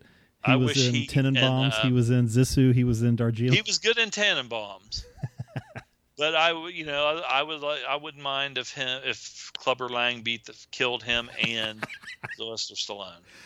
All right. Do you want to keep doing uh, talking about stuff? We've been going an hour and a half, or do you want to move Yeah, to yeah, low yeah, okay. life? I did. Uh, I watched uh, Suicide Squad to Hell to he, uh, I to watched that also, and I forgot to write it Hell down. to Pay. Um, Hell to Pay.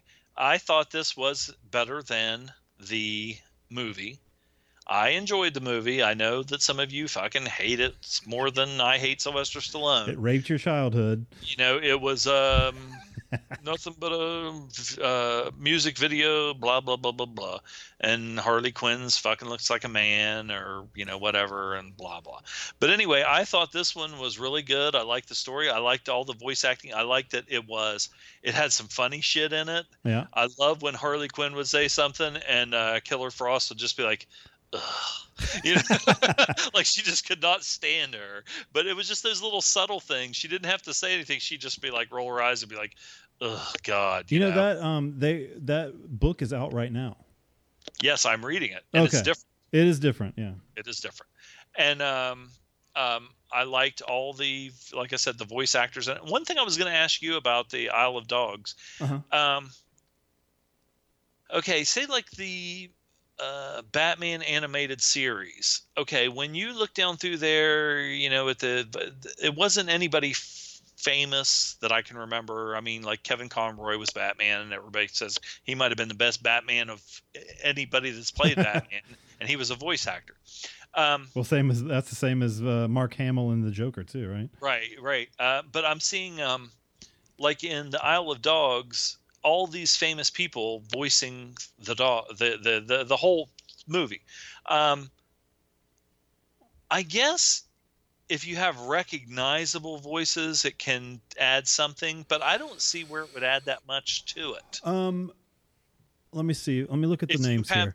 Okay, Bill Murray, you don't really you don't really think about his voice. Jeff Goldblum's got a very specific voice, but the Duke, the dog he plays, is not one of the major.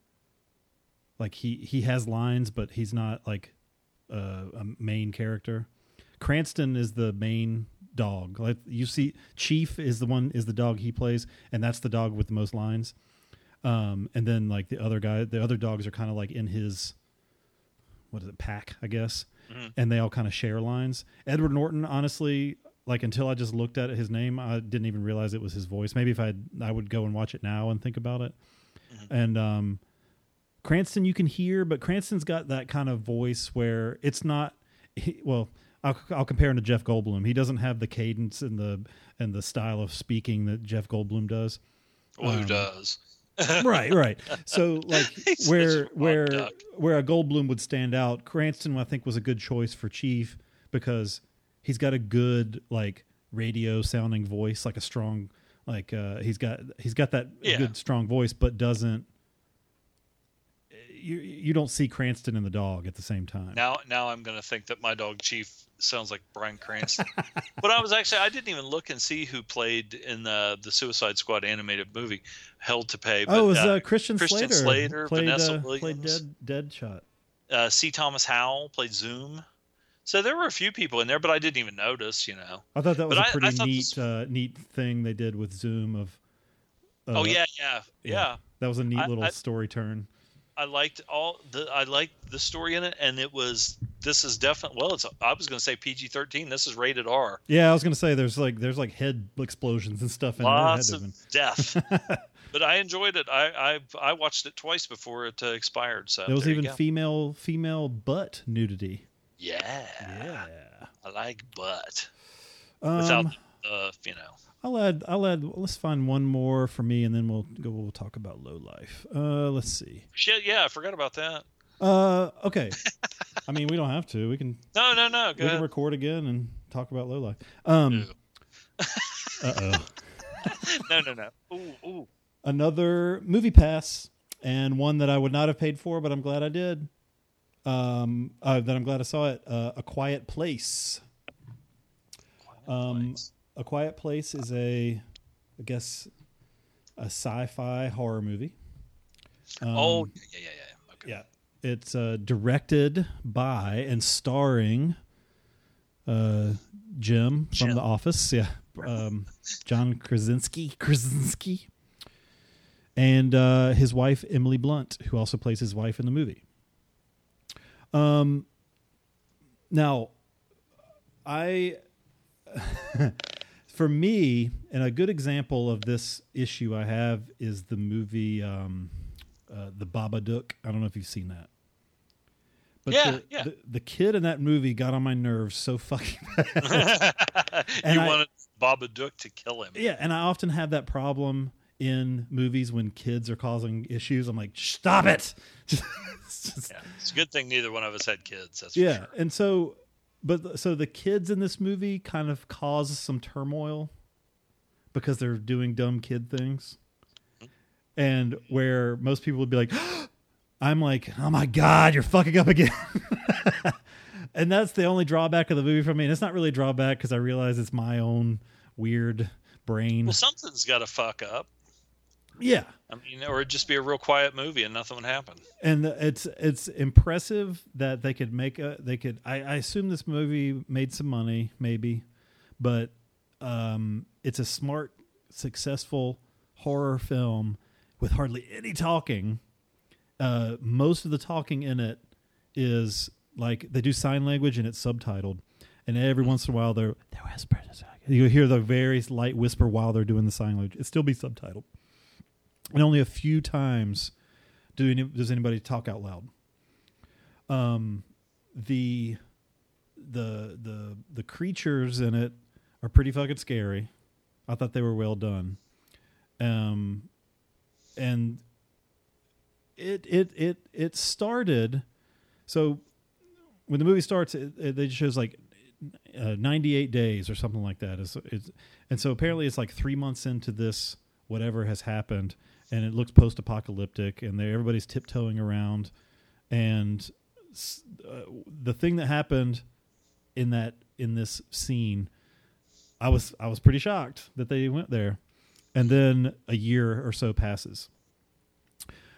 The the the crux, I guess, of the movie from this point kind of it it it hinges on a decision made by this family that I was like, I'm not sure that was the smartest thing, but the way they deal with this decision was pretty pretty smart filmmaking, I think, um, and very tense because you can't make noises. So you'll find yourself like, you know, the the characters are holding their breath, and you'll have that moment like, Jesus, what would I? Be? I'd be fucking like hyperventilating, right? So it's not only they can't speak, but they can't even like if they step on a twig or Yes, knock over a can. Or yeah. something. So everything's the- gotta be quiet. so they like they have little trails of sand. Like somebody over. sitting there and the monster's like going by, and all of a sudden it's like The monsters are blind. somebody farts. They can only hear, right? So you Oh. can't. And like, uh, I mean, there's a like. This is not spoiling anything. Um, there's some raccoons like making their noise, and then just one of them's like splat, like instant. Like the th- the monsters are super quick and they're they're everywhere. Jim from the office reaches over and puts his hand over the raccoon's mouth. Shut up! telling the raccoon to shut up. Yeah. um, but no, I, I, I, I really enjoyed it. Um, despite the little things that I said were, which were, were just, really just nitpicky, but um, It's hard for me to get over Jim yeah. and I'm- John Krasinski being Jim. And I saw him in that movie about Benghazi, you know, which, you know, if you put aside the fucking rah rah, sis boom bah, uh, kind of uh, propaganda kind of a thing and just looked at it as an action war movie or whatever, he was not bad at it. And he was, you know, good as a kind of a, He's going to be in Uh, some series like he's playing Jack Ryan or something. yeah, that's what I, that's what I heard. Yeah. So I think they're they're trying to they're trying to uh, elevate him past Jim. Yeah. I mean, He I was- could see because I Rainn Wilson has never recovered from Dwight. Yeah, Um, I did I did like well I have liked him in some movies like the one superhero movie. I never with, saw. uh, I haven't seen that. That What's her face? and um, and I forgot the name of it. That and the one that came out the same year with Woody Harrelson. I've never seen either. oh yeah, what was that one? Defendor, I think that one was called. Defendor was good. And I don't think I've seen. Defendor is I- I I really good. I don't think I saw the the Rainn Wilson version, which was also supposed to be Yeah. pretty violent, right? Yeah, oh got both of them and Def- uh, uh, they both were. I would say Defendor was very fucking dark. Okay, Maybe And I uh, have but, seen but that then one. again, the other one was too with Juno. maybe I have seen that one. But uh, like- Ed Helms hasn't done a whole lot, but he, I don't know.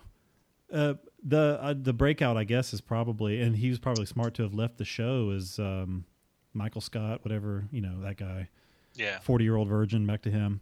Um, I mean, he's done some pretty good stuff since then Yeah. too. So anyway, I watched 2017's. I have I have uh, I think two more. oh, okay, Okay, so but I'll, but I'll go over them quick. okay, Um, I watched 2017's Sun Dogs, and the reason, okay, this is a pretty nice little movie. It's a Netflix original, Mhm. and when I started watching it, um, as soon as this girl came on the screen, I was like, "Who the fuck is that? I know I've seen her before. Who the fuck is that?" it's Supergirl, oh, I like her. Alyssa Benoist, or how how you say her last name. Oh, she's so cute. She just makes my heart She really is. warm. Uh, but it, this is a kind of a um, kind of a like I said, kind of a nice, cute little movie. It's sort of funny.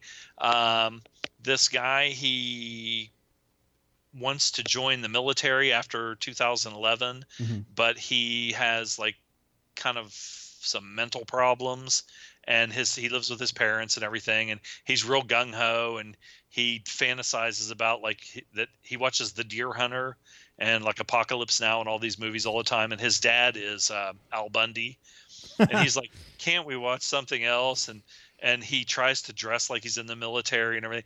But it's it's uh like i said it, it's one of those netflix originals that um not the greatest fucking movie in the world but it's worth a watch. Yeah. so check that one out.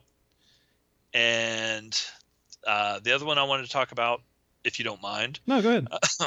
is 2017's phantom thread Ooh, I like that one. DDD or DDL, DDD, Daniel Day Lewis, That's one. That's one I would have paid for without Movie Pass.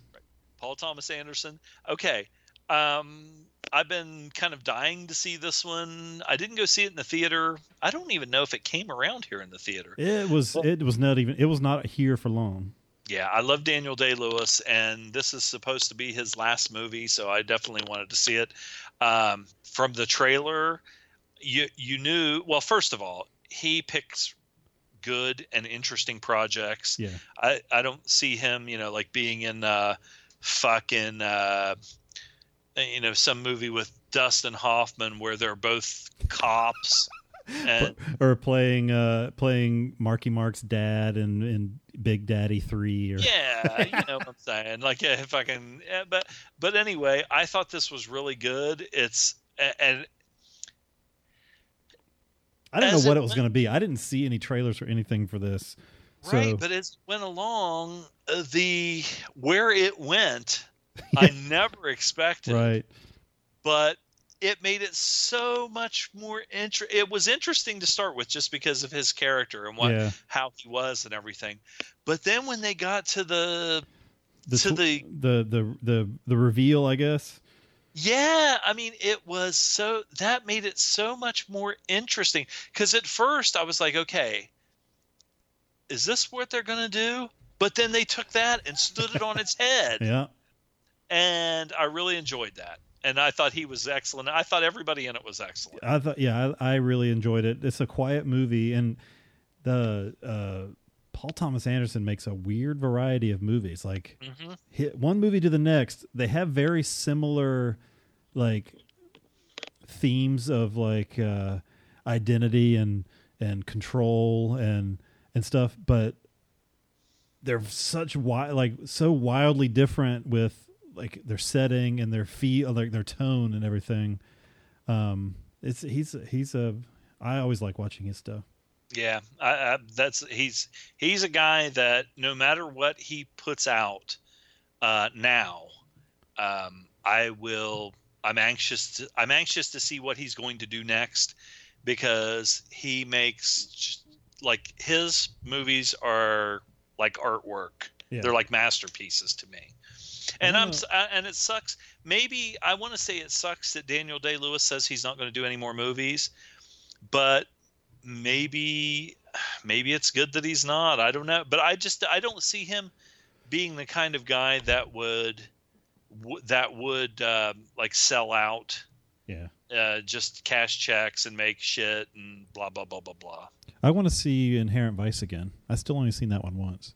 Yeah, I've only seen it once and I liked it. It's based on a book, right? Wait a minute, I'm sneezing. based on the novel by Thomas Pynchon.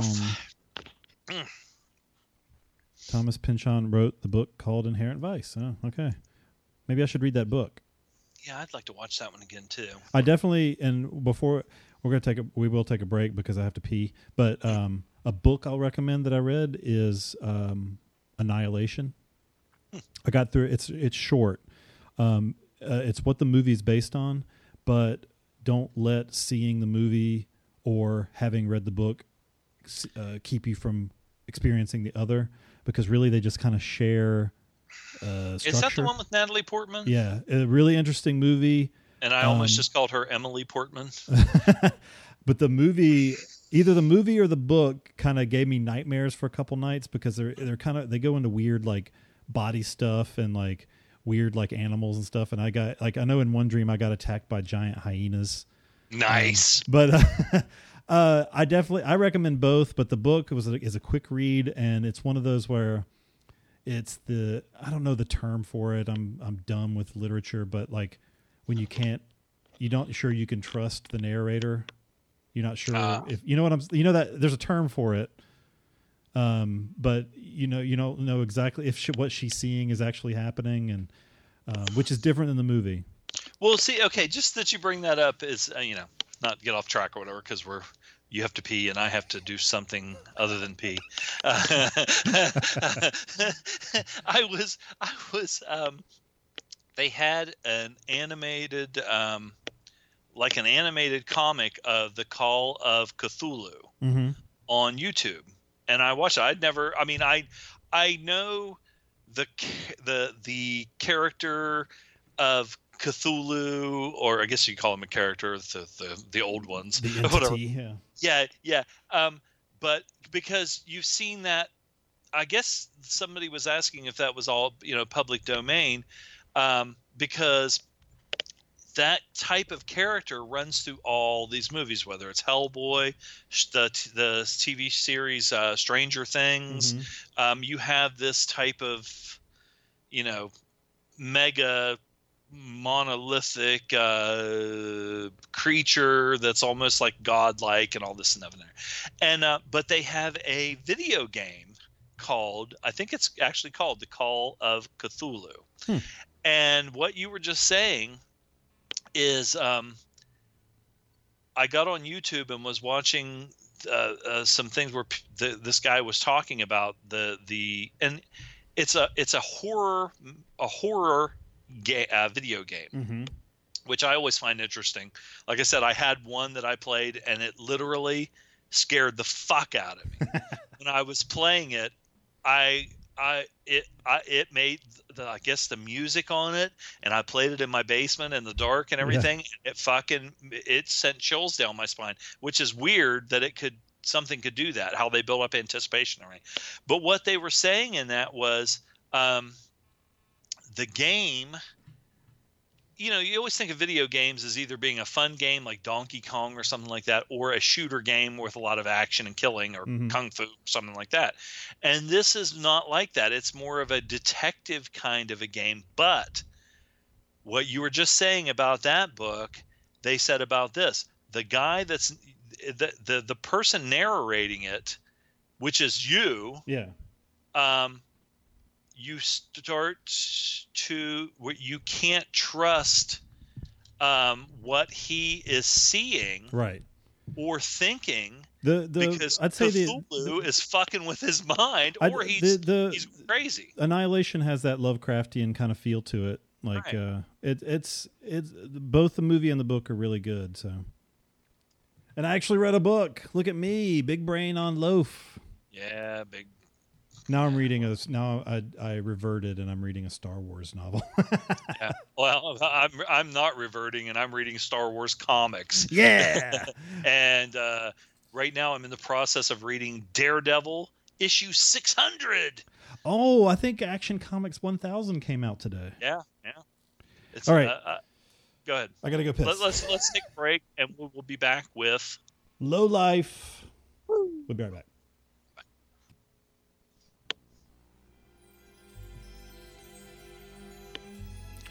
When you're watching movies, are you sick of remakes, reboots, reimaginings, reinventions, and Reese Witherspoon? Are you fed up with movies where giant robots try to remake Enter the Dragon?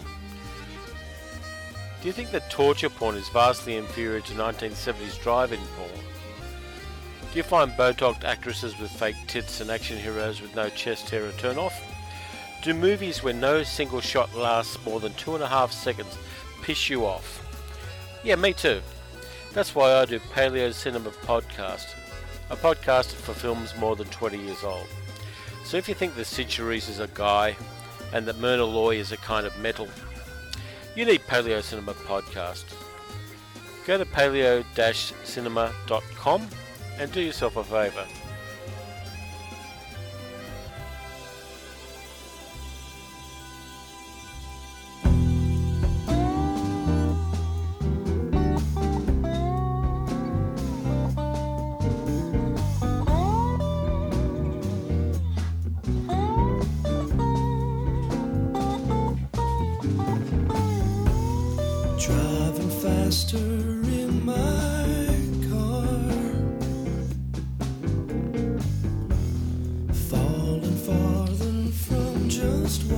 To go to the chorus, but that makes me think of the crow. Uh, all right, Low Life, 2017 or 18, depending on where you live. Um, directed by Ryan Prows. Um, I'll read the synopsis here, and Zom can take the lead. Gotta get my Haven't done this one in a while. The uh, the, the the synopsis voice.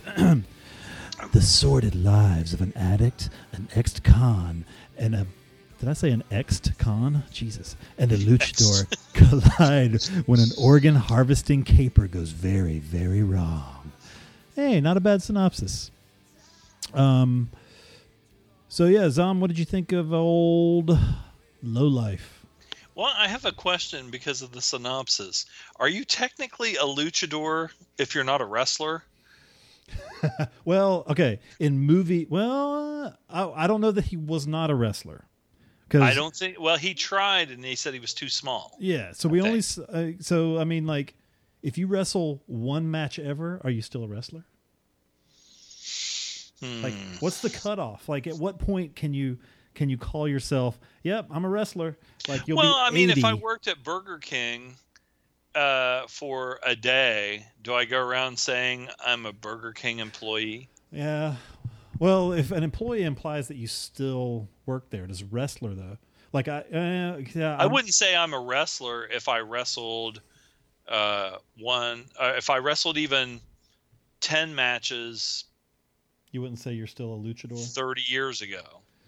I think I think the the implication is not necessary like not that he's a pro wrestler, but you know, going back to the the El Santo movies, Right. luchador went far beyond just being like that's just Well, like he- that's just he his side comes- gig.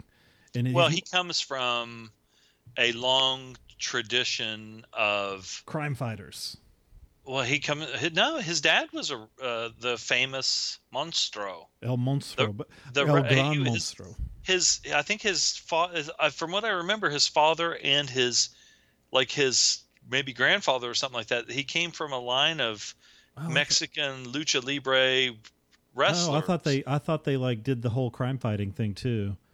In no his- maybe they did in too his life but- as since he was a- a, failure at uh, being um, uh, the big because he was small.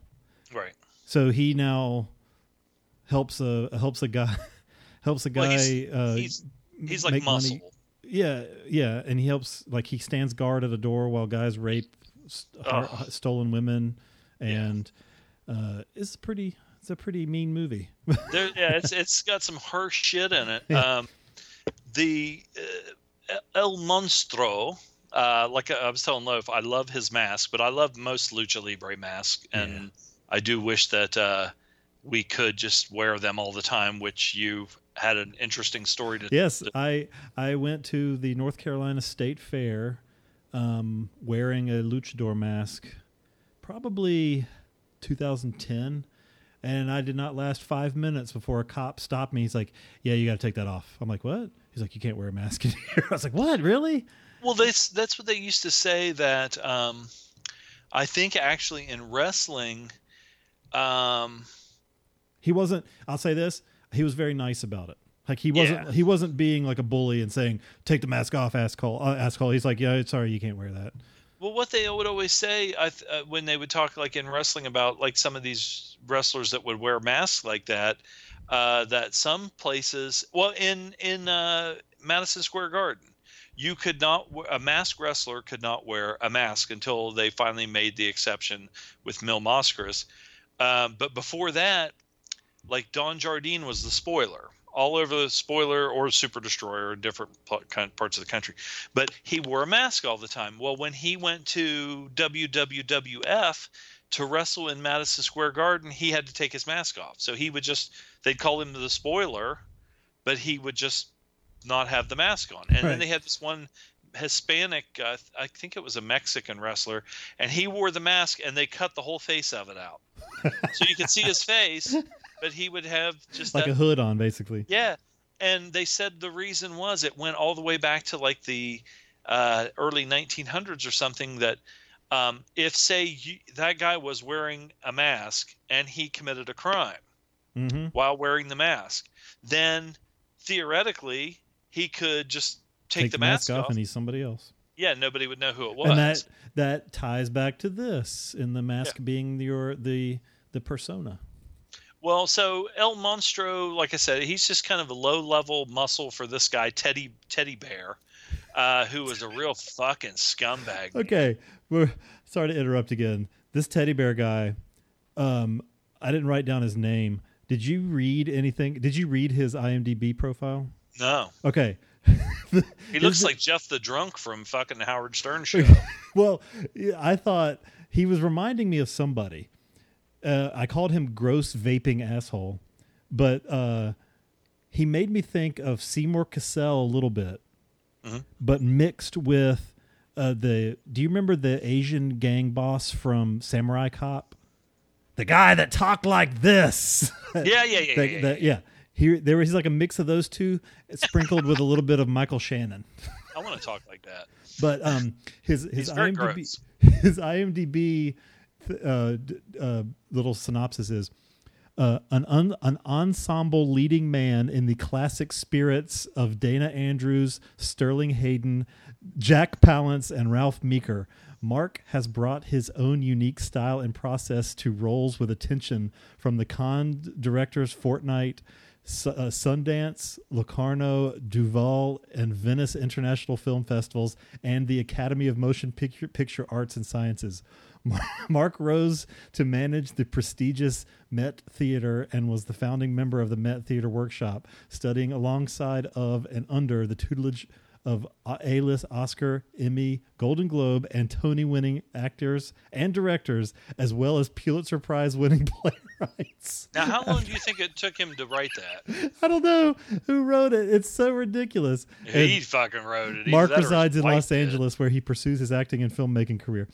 And uh, uh, I thought that was hysterical. Like he was. Now, I will say that that um, I I I am on two sides of the spectrum and confused in the middle about this. If I I lived in uh, around Burnham. the the uh, United States Mexican border, in some ways I would love to dress like some of these people do, but in some ways I look at how like Teddy Bear and Monstro and all these guys dress, and I'm like, oh my god.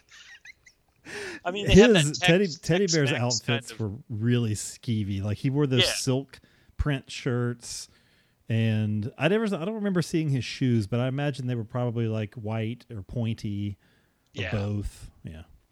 Oh, he he definitely. If if anybody that's a fan of the Howard Stern show knows Jeff the Drunk, that's who he looks. but anyway, except I mean, he's a little bit better, you know, m- more into. It. But so Teddy Bear is like kind of like a. Uh, he is the worst of the worst because I was gonna say he's sort of like a pimp, but he but then I remembered some of the other stuff he did, which was just mm, like awful, horrible, almost horror movie like kind of shit. Yeah, he's he he harvests organs, but not like not like that Audrey Tautou movie where you know you get your kidney stolen. This is he steals the whole person and takes them literally apart and puts every single part of them in a cooler to, to get yeah, somebody. and does it himself. Yeah, And then Monstro is kind of like he's he's sort of like a, a bag man, uh, muscle, but he also he just does all the little shitty things. Like he actually has to. Well, no, no, actually, the the cop that was the ice cop was the one that was cleaning up the blood and everything. yeah. But Monstro, uh, um, he has this code.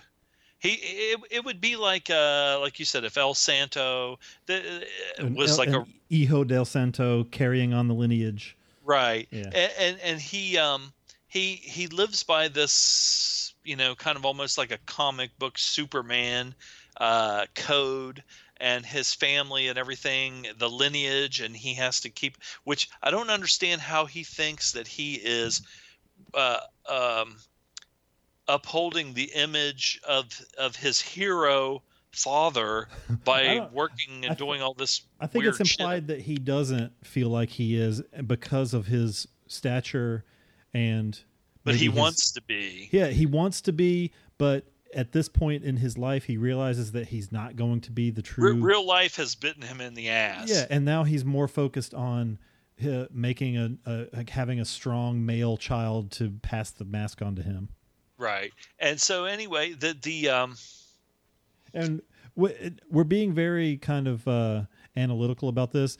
the movie explains this in about 30 seconds. So Yeah, he's yeah. not he's not like it's not that deep of a of a of a thing. So everything's kind of it's yeah pretty much spoon fed but they do it's almost like pulp fiction where they you see one scene at the beginning yeah. and then they introduce you to these other characters which happens before the first scene things are kind of shot out of time because or they you know because they're They, they overlap in a weird way. yeah, they Mm. overlap. Um, the one guy, they introduced this one character, and he just got out of prison, um, and he would be like a, uh, Tom Hanks's son, Chet Haze, who is.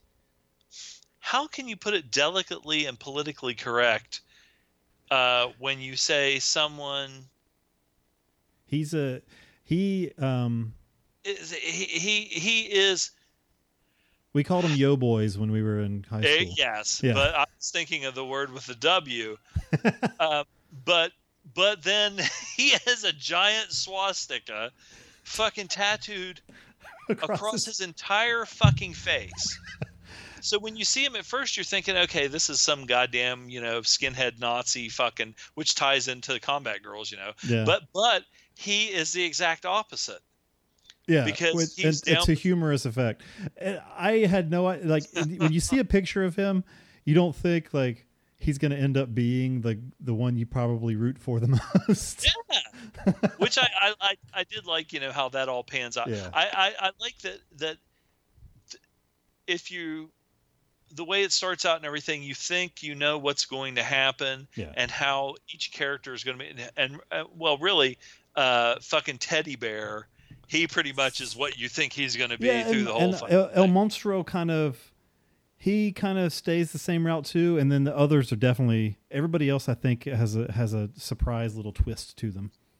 Well, I did like in the one part where, okay, you know, El Monstro, you think that, um, okay, he has this, uh, uh, he has the heart of a hero, but like I said, just the way life has been for him puts him in this situation where he has to work for this scumbag and and he has this young uh, uh, girl that's uh, pregnant with his child and so basically everything he's doing is just trying to help her out uh uh, well help his son out Yeah, but there's yeah. He doesn't part really care about her too much.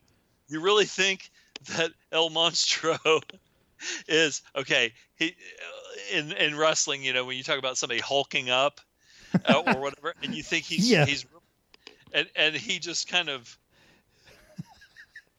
Do you know the part I'm talking about where he just kind of like uh It happens. There's uh, there's three. yells something there's and three then, moments. He he screams, and the they have a, a a funny little kind of sound trick where they make the speakers almost blown out, where it's just like a, a feedback Yeah. whistle, and then he wakes up, and there's some kind of destruction around him.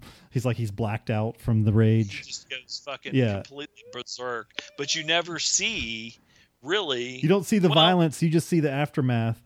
toward the end the, the the one point when he does that they do a one shot where like the the, uh, the girl's getting away or something like that and you can see in the background him just going berserk and beating the shit out of a whole bunch of guys but it's way far back in the back so yeah, you yeah, never yeah. really see the the actual you know him but he must just turn into the goddamn tasmanian devil and uh and just yeah, the fucking the the head smash that you wake up to that one. There's a couple of good like head trauma, like post head trauma. Um, Oh, it reminded me the one the one reminded me of uh, Vince Vaughn in that um, what's the cell block? I didn't see that. Was it any good?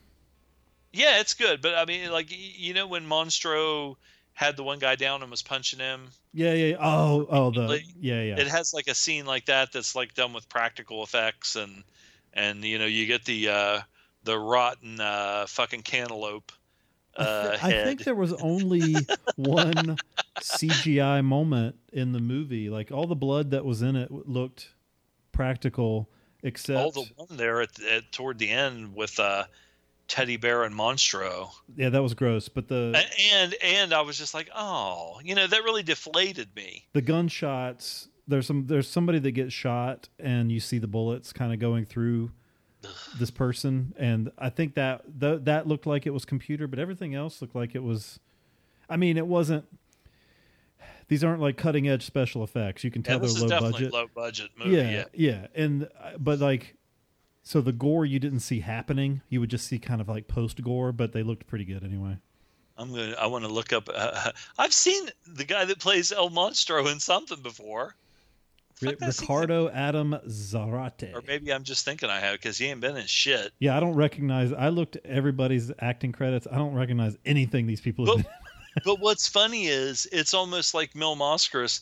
There's a couple of pictures of him without his mask, but I've seen him so much with the mask that when you finally see him without the mask, it's like, oh, that's the guy. You know. Oh, El Santo was ugly. Uh, well, Mil Máscaras was a good-looking dude. You know, that's oh, what like yeah, he always I had a good Wahoo- physique too. Huh? He always had a really good physique Yeah. too. Wahoo said something about he got on an airplane one time and he goes, There's some Mexican guy and they had they had worked together. They tag teamed and everything. And he goes, and I go and sit on this air, on the airplane and he goes, There's this Mexican guy sitting beside him. He goes, Really handsome, you know, really good shape. and everything." and he, he just, it took him a few seconds. He goes, Oh, that's fucking, you know, Mil Máscaras. What was his name? Do you remember? Um It was probably something generic. it, no, it's it, it, I mean generic Mexican, but Yeah. um uh something Rodriguez, I think. It's I'm- on, I'm like, looking- I'm looking it up Wikipedia. Aaron, Aaron Rodriguez, I think, or something like Aaron that. Aaron Rodriguez Are, Are, Arellano. but yeah, he was, a, and and they said that like I guess he had been like a uh, into judo and stuff, and there was one time. Oh, he's still alive. I, I thought he was. This dead. one dude, I guess uh, I don't know if a fan or something got in the ring and challenged the wrestlers or whatever, and they said he beat the fuck out of the guy. I mean, he was like legit. People say, "Oh, Mil Máscaras, all he did was hold his stomach in and dance around on his toes," and the only reason a lot of people say that shit is because Mick Foley wrote that fucking book. You know, said, "Oh, he never wanted to fucking do a job," and everything. it's like, well, okay, he was like one of the biggest stars in and he was like country. 50 at that time too, right? Yeah, and why would he for some fucking big fat blob who just threw his body around? From Long Island. Yeah. Uh, not that, and you know, Mick Foley, but whatever. You know, I just think it's funny that it's like now, okay, Bruno Sammartino died, but all I heard for I don't know how long is like, oh, Bruno Sammartino, he wasn't that fucking good if you watch his matches. But well, for where he wrestled, Yeah. which was the biggest area in the fucking world, uh, the biggest media area and everything in WWWF. He was the shit to the point where I think he held the first championship for like seven years, and then they brought him back and he held it for four fucking years. If you hold it for like seven months now, you're doing well. Yeah, and so and, and the people went nuts. Now, I mean, of course, you look back at some of these old matches and compared to Johnny Mundo and and whoever, you know, yeah, it just. But but if you put yourself back in that time in that place, the people were fucking going nuts. Look at Hulk Hogan's matches now, I still don't want to watch Larry Zbyszko matches though. Larry. Larry was fine. I, I admire Larry because he did so little and made the people so goddamn fucking mad. It Oh un- God, he's so annoying. I thought that was funny. He had big hairy boobs like Bruno too. Also, and, and, and I saw him in Parkersburg, West Virginia, wrestling, and the pe I mean, we were all fucking just like, "God damn you, motherfucker!" Because all he would do was stall. As soon as the guy get close to him, he'd step through the oh, ring, the dude jump was out the of the ring. king of running away. Oh my God. And they said Arn got so pissed off at him because they did a match where when they were the what the hell did they call them? He was Larry the Cruncher and and they Oh, were with. Paul Heyman as a tag team. But they were wrestling outside in like Arizona or something. And they said the mat was it was like 130 degrees in the ring and Arn was yelling at Zbyszko because Zbyszko just kept stalling and and just making it last longer and longer and longer. So anyway, but anyway, El Monstro um, it's it reminded me sort of of um, except I actually like this one. What the fuck was that? A hobo with a shotgun. kind of like that, but I hated hobo with a shotgun. I didn't hate it all because I like the the uh, Cthulhu monster or whatever it was that was in the and the, what was that? What were those guys? the random tentacles. and- Yeah, I They- forgot the names of the two. Uh, the The guys with Plague. the masks. Plague. Okay. Plague or something like that. I like that, and maybe I should go back and rewatch that one. But I thought it was horrible. This one was better than that. Uh, I just see that, That was one really of the. that was one of our first ones too. Yeah, you made me watch it. Uh, God damn it! Watch it again. What's that crap? Uh, what the fucking who makes those movies? Troma. Well, it was kind of a trauma. Troma funded this one. This one was uh, like the guy won the a contest for the best trailer. So they so Troma Yeah, gave him I, I money like to make the it. I, That's one of the reasons I liked it. I like the trailer for fucking Hobo with Shotgun. Let's not get back into that. Okay. Uh, I wish fucking Clubber Lang would have killed uh, no the guy that directed that movie because I like Rutger Hauer, and the girl looked like Traci Lords. Um, let's see.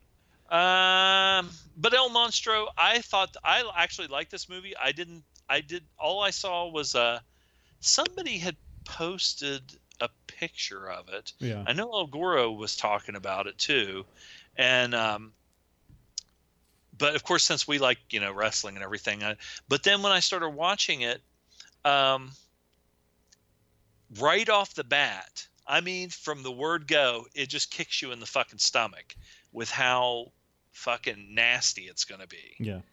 with what's his name, Teddy Bear, and the whole fucking. Uh, um, and then uh, not only it, it kind of reminded me of like these '70s movies, not the exact content, but like was it like Last House on the Left or uh, uh, I Spit on Your Grave or something like that, where they they the, this teddy bear. I mean, just they hire these guys to go out and round up these people and. I thought it was yeah, bad enough. illegal im- immigrants, so nobody will miss them. You're you're lucky if they fucking throw you in a fucking meat locker and have guys come in and fuck you. You know, which is awful enough as it is. That one woman Yeah. at the beginning, it's like, where where did her acting career go wrong? Like she she had one line, and then she's murdered, and you just watch her getting uh, uh, eviscerated for But she kept her. minutes. I mean, I don't know how they do like, hold their eyes open, but she didn't blink and they looked dead. She, for all I know, they might have did this. It'll come out like down the road that there was a this was actually a snuff film. It's pretty. It's pretty nasty. You know. The um for me, like I think I was surprised in the Nazi tattoo guy. He had a really funny line when his friend was giving him the pantyhose to put on his head. and he's like he's like, You can see a pussy through this. What do you think it's gonna do to my face? And not only that, but the guy he didn't go like buy like a, a full pair of pantyhose. They were like the little pantyhose footies. he could barely. It wouldn't even just cover the top of his Uh. head, like a beanie. And I'll tell you what, I was surprised that he had the funniest lines, and he was, uh, if he, okay, so things that helped this movie, like so overall, I think the story was a little more simple than what they meant for it to feel Well, I like. thought the the part with the African American woman that ran the hotel, that kind of all got kind of. I don't know if I want to say convoluted with how her relationship was with another character, a little muddy. and yeah. then with her husband, and ugh, what all that shit. that was that was I some, that was a nice little effect too. oh, Um, so the the structure of it helped a little bit. Um, that that Pulp Fiction kind of thing to do when when you see parts overlap, as always, you it makes you think back to earlier. Um, but I think what what ha- what the the strongest part of this movie is that every single character outside of maybe uh, El Monstro's baby mama is has some they're they're very unique. They're very interesting. Like Teddy Teddy is just a disgusting turd, but like he fucking has this giant like rides around with a giant machine gun in his trunk and like owns a taco shop a shack and and so there's that. And then you have um the the guy, you know, he has a Nazi tattoo on his face, but is quite the opposite. And you get the funny story of how why he even has that tattoo. And he has like he was the most surprising. yeah. You got uh, a, a luchador who is not a hero. Um, everybody had this interesting kind of even the even the lady that owned the hotel, like the fact that they kind of made her a hoarder and all that Mm-hmm. stuff. Like everybody kind of had that interest, and that was, I think, the strongest element of the movie was the fact that everybody was so different. Um, it- you know, structurally, and and the the, the the the plot of the movie was nothing to write home about, but I think the characters are the strong suit of it. I guess I guess you know what the his friend swastika tattoo guy's friend he was kind of boring too. Yeah. Oh yeah, yeah. Yeah. Um, but it it did add more to it was a little bit more than just your you know they made low it budget shitty uh Yeah. like fucking hobo with a shotgun. No, that was that's a very unique movie. Come on. Yeah, it was unique. Uh, let's see if I have. Do you have anything more notes for this? I can see if I have anything extra. I don't think so. I, like. I said, I, I, I almost forgot about the uh, the um, like I said, the African American lady that, and the, and then the ICE agents. It made you kind of wonder, like if they were trying, if they were making a little bit of a political statement there. What a I I, I think they shit they probably were. were. because oh yeah, like you know the this whole immigration thing that's going on. I almost guarantee it is um, because look who look who gives the thing about at the end about being vigilant and the fact that he you know was fluent in Spanish and he was you know who the hero of the movie ultimately is right? And I and the, the things he has to say so. Well, you know, like I said, I, I, I just remembered another thing. When Monstro was, he, he must not have, he must not have had a fucking cell phone because when he was trying to fucking change, he was like, "Yellow pages, yellow pages," and then he would go and he had to get like a bunch of change to fucking oh telefono yeah into the fucking uh, payphone. It was good. It had funny stuff in it, but goddamn, man, it was nasty. yeah everybody's pretty mean in it so what would you rate it Ten. No. um, I would give it. Hmm. I think I would give it like a. I would eh, eh, because I was surprised. yeah A good strong six point five. I'm I'm pretty close. I'd say I give it a strong six point two five. It's a it's it, it it's an average movie masked in some interesting things. Like Yeah. it's you know so it, it's uh I enjoyed it. I it wasn't Yeah. boring. no and it's short. I mean it's like an hour and twenty eight minutes. Nice pacey. So it's a little simple, but it doesn't need to be anything more. Um, no, solid little movie.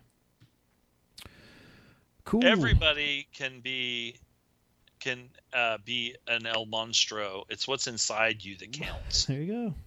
What would he say? Uh, the the the the legacy is everything, or what? Oh yeah, the line of that song they were singing. I forgot the I forgot the fucking line. yeah. I can't remember what it was, but man, that was a funny fucking moment.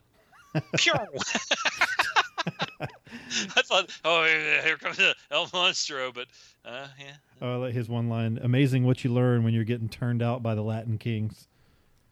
Yeah. Oh. Well, I mean, Um, he might have got turned out by the Latin kings, but obviously some, uh, Some white Some, uh, supremacists got hold of him too. yeah, Poor guy. they they they wanted to turn him in. Well, I don't know if he was a full blown Peckerwood, but he was fucking uh, definitely uh, their bitch. that would suck, man. Yeah. And then what's his name? That one guy was like, "I'm gonna find you the the best tattoo removal guy." Well, like I said, I had a friend that had he he had a a full like he had a big tattoo done from his shoulder to his elbow yeah. and then um, the guy that did it like disappeared. I don't know what happened to him, but so then he wanted to have it finished and do a whole sleeve. Well, the other guy um, did really good work, and it did the top part was kind of look shitty compared to. So he Oh. did like he wanted to remove some of it and redo it. Mm-hmm. And that guy told me, he goes, Let me tell you something. He goes, You know, it hurts when you get a tattoo. But he said, Getting it removed, he goes, it, uh, it the guy only did it for like maybe two minutes.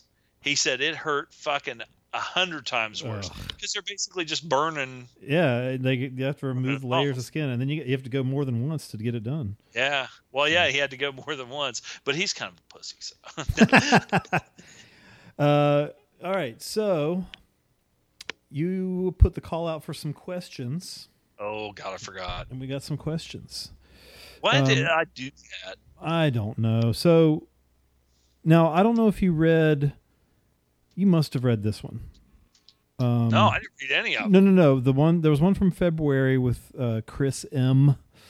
It's, I just wanted to drop you guys a thank you. The show's so awesome, and one of the things I count on to keep me sane. Thanks a lot. Keep up the good work, and do more comic book talk.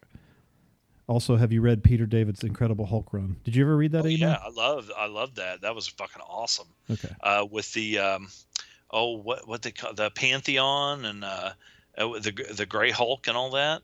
Yeah, I've I've I've been Or no, out of no, the, no. The, the, it wasn't the Gray Hulk one. Well, I've been out of the Joe- Marvel world for I'm trying to think years. if Joe Fixit was Peter David. I remember when it was actually the Green Hulk, but it was he had the brain of Banner. He was smart, Mm. and um, but they had the Pantheon. Uh, he worked for this organization called the Pantheon, and they had like uh, I can't remember what their names were, like uh, Prometheus and these different characters that were all based on um, these ancient, uh, you know, I don't know if it's Greek or whatever. I like that uh, Prometheus movie. That's a good movie. The what? The Prometheus movie. That's a good movie. That's a good movie. That is a good movie. Rock and roll. Well, Chris, but um, it, but by saying that that like this show is the like one of the only things that keeps you sane. Uh, I think, dude. I think you if you're if you're going for like an insanity uh, thing, that might you might have just uh, lost out. Well, he, wrote again. He said, "Hey, Z- hi Zom, how are you? Um, I'm fine. I noticed there hasn't been a new episode in a minute, and I hope everything's okay. Get well soon, bro, and drop an episode when you do." Chris, all right. I am fine. Well, you know, I mean, fine is a relative term. yeah, Like- I'm, sure, I'm pretty good. like Like, I said, you- I just my voice was kind of getting really crappy. Mine feels a little weird. I don't know what's going on. Maybe it's maybe it's the allergies because it's, it's and it's been weird here. Like it's been 35 at night and 80 in the day. well, and then of course I forgot. You know, uh, that one at that one point for I was sick for like a fucking month and thought I was going to die of pneumonia. So yeah, maybe that's what he's talking about. that was bad, man. I I literally thought that I was going to go full blown pneumonia and die. I I could not fucking uh, sleep unless I was sitting up in a chair with a towel around my neck, like almost like a neck collar, and I I was sleeping maybe an hour a day for probably two and a half weeks. Ugh. I'll tell you one thing about never leaving the house when you don't have a job. I didn't get sick at all last year. You son of a bitch! I probably have a really weak immune system now, but man, I I went six straight months without getting sick at all. Eight eight months without getting now you sick need at to be like Dwight Schrute and just have everybody come up and sneeze in your face to build up your uh, immunity. I am blasting through The Office, man. I've I've seen it before, but man, I've watched like four and a half seasons in the past like Michael two weeks. Scott left, I thought it was so bad. I haven't. I don't. Well, no, actually, to be honest with you, when Jim and Pam got together, it jumped. It was just like every other show. When you have two characters and they kind of like each other, but one's with somebody else and they're with different people, but they have that tension and that Jim and Pam, you know, that kind of ruined like, it for you. Spoiler alert: Jim and Pam get together. when they got to it jumped the shark. Um, all right, uh, jump. Dave Mack. He said, "Hey dorks, uh, here's his question: How come y'all are such dicks?" Hmm. Then he said, "I keyed, love you." Oh God. Uh, well, it's easy sometimes. I see. He said, "I see y'all both watching a bunch of World War II films, but you never end up covering them."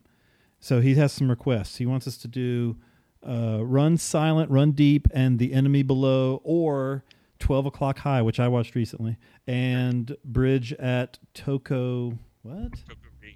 I don't know that one. Bridge at Toko-Ri or Battleground, which I have seen, and Fixed Bayonets. And Quit Being all. Dicks. He said Quit Being Dicks also. Fuck you. Kisses, Davy Mack. Yeah. We'll have to do some. I don't know if we we might be past the point of doing two movies because our show's going to be so long now because we never record anymore. But well, Zom does. I'm too lazy. Um, but if Zom asks me, it seems like I would say okay. I'm not. Do it sometime. I'm not inspired to do anything on my own until somebody like suggests it. And that's that's that goes for life in general. That's not just this. um, uh, Carl, I don't know. I'm not, I don't ever know if these people are cool with reading last names. Carl with a K. He said he writes earhole questions. Um, hello, Silva and Gold, longtime listener here. Though I've only started posting in the Facebook group over the past year or so. I thought I'd send in a question or two to prevent yet another Rolfathon of questions. Well, guess what? guess what, Carl is right behind you. Um, I was wondering what actor would you love to put out an autobiography? I've always thought Danny Trejo's life would make some fascinating reading. Well, definitely the documentary about his life, Champion, was fucking great. Uh, he was an interesting dude. It would not be Sylvester Stallone. It's got to be somebody. Well, you want you want it written in their own voice, so that's gonna autobiography. So, Let me think. hmm, Well, goddamn. I would like to read a, an Orson Welles autobiography if one does not exist. Yeah. Well, I, I I love fucking watching like interviews with him and just anything I can find of Orson Welles. Yeah, Uh, with an actor, maybe Warren Oates. he would but I be mean- a good one. Warren Oates or uh, um, Jason Statham. Oh my why the God! laugh- I, why the laughing? what, he is still the only good part of the Fast and the Furious movies. Dude, he's awesome. I I watched Death Race recently, and it's still fun. And the fucking Fast Eight was such a turd, except for the airplane scene. Have you seen it? The, They do such stupid. I mean, I know it's a fucking movie, but god damn it, it'd be like if if you did Dirty Harry with Clint Eastwood, the whole movie, but he defied the law of physics. and I mean, like I said, if it was a superhero movie, like John Wick is doing all this stuff, but he like the martial stuff that he does, it's believable yeah. because he's a human being, and I hate those fucking movies. I I wish Vin Diesel. All right, I think we might be might be working now. Can you hear me? Yes, All I right. can hear you. Yes, we had a little technical fart. So we'll rewind a little bit and ask: Was it? Did you say you wanted a Vin Diesel autobiography? Okay, Judd Nelson. Judd Nelson. Yes, Uh, Paul Newman would be a good autobiography. I have Peter Fonda's, and it's it's pretty good. I mean, you know, because he's got all the shit with uh, growing up with Henry, and then Henry being friends with Jimmy Stewart, and then the Dennis Hopper years, and Jane, and I, I remember one time there was something about him fucking his girlfriend, and they were laying there naked in bed, and Jane just walked in and was like, "Hey, what are you two guys doing?" Like, huh? Uh, Carl also wants to know. I don't know if you watched this. Our thoughts on the Andre the Giant documentary. I haven't seen it yet. I heard it was good. It is really good. Um, I will say that. I will say this. I don't either. Um, har. the uh if if you know like what i said to my brother it's very well done it's touching but if you like there's really nothing new if you kind of know Andre the Giant's life already. Well, It that's does- what I was kind of thinking when they were saying. I'm like, well, you know, it was kind of like Ric Flair did you ever see Ric Flair's 30 for 30 yeah, same kind of thing where it felt it like being a big wrestling fan you kind of know these guys past so it still feels kind of surface.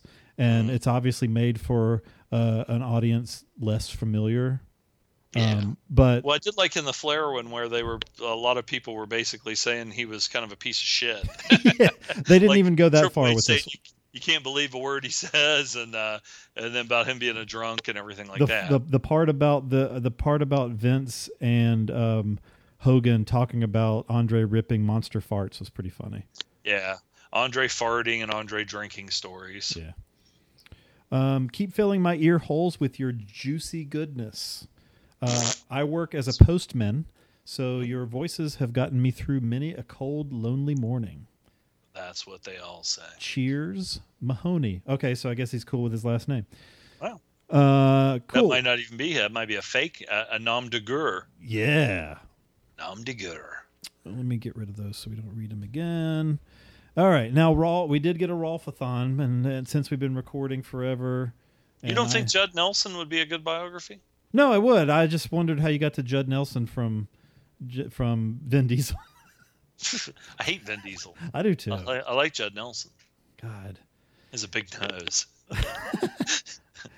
Um, I watched Breakfast Club there uh, like a week or two ago, so the, maybe that's why it popped in my head.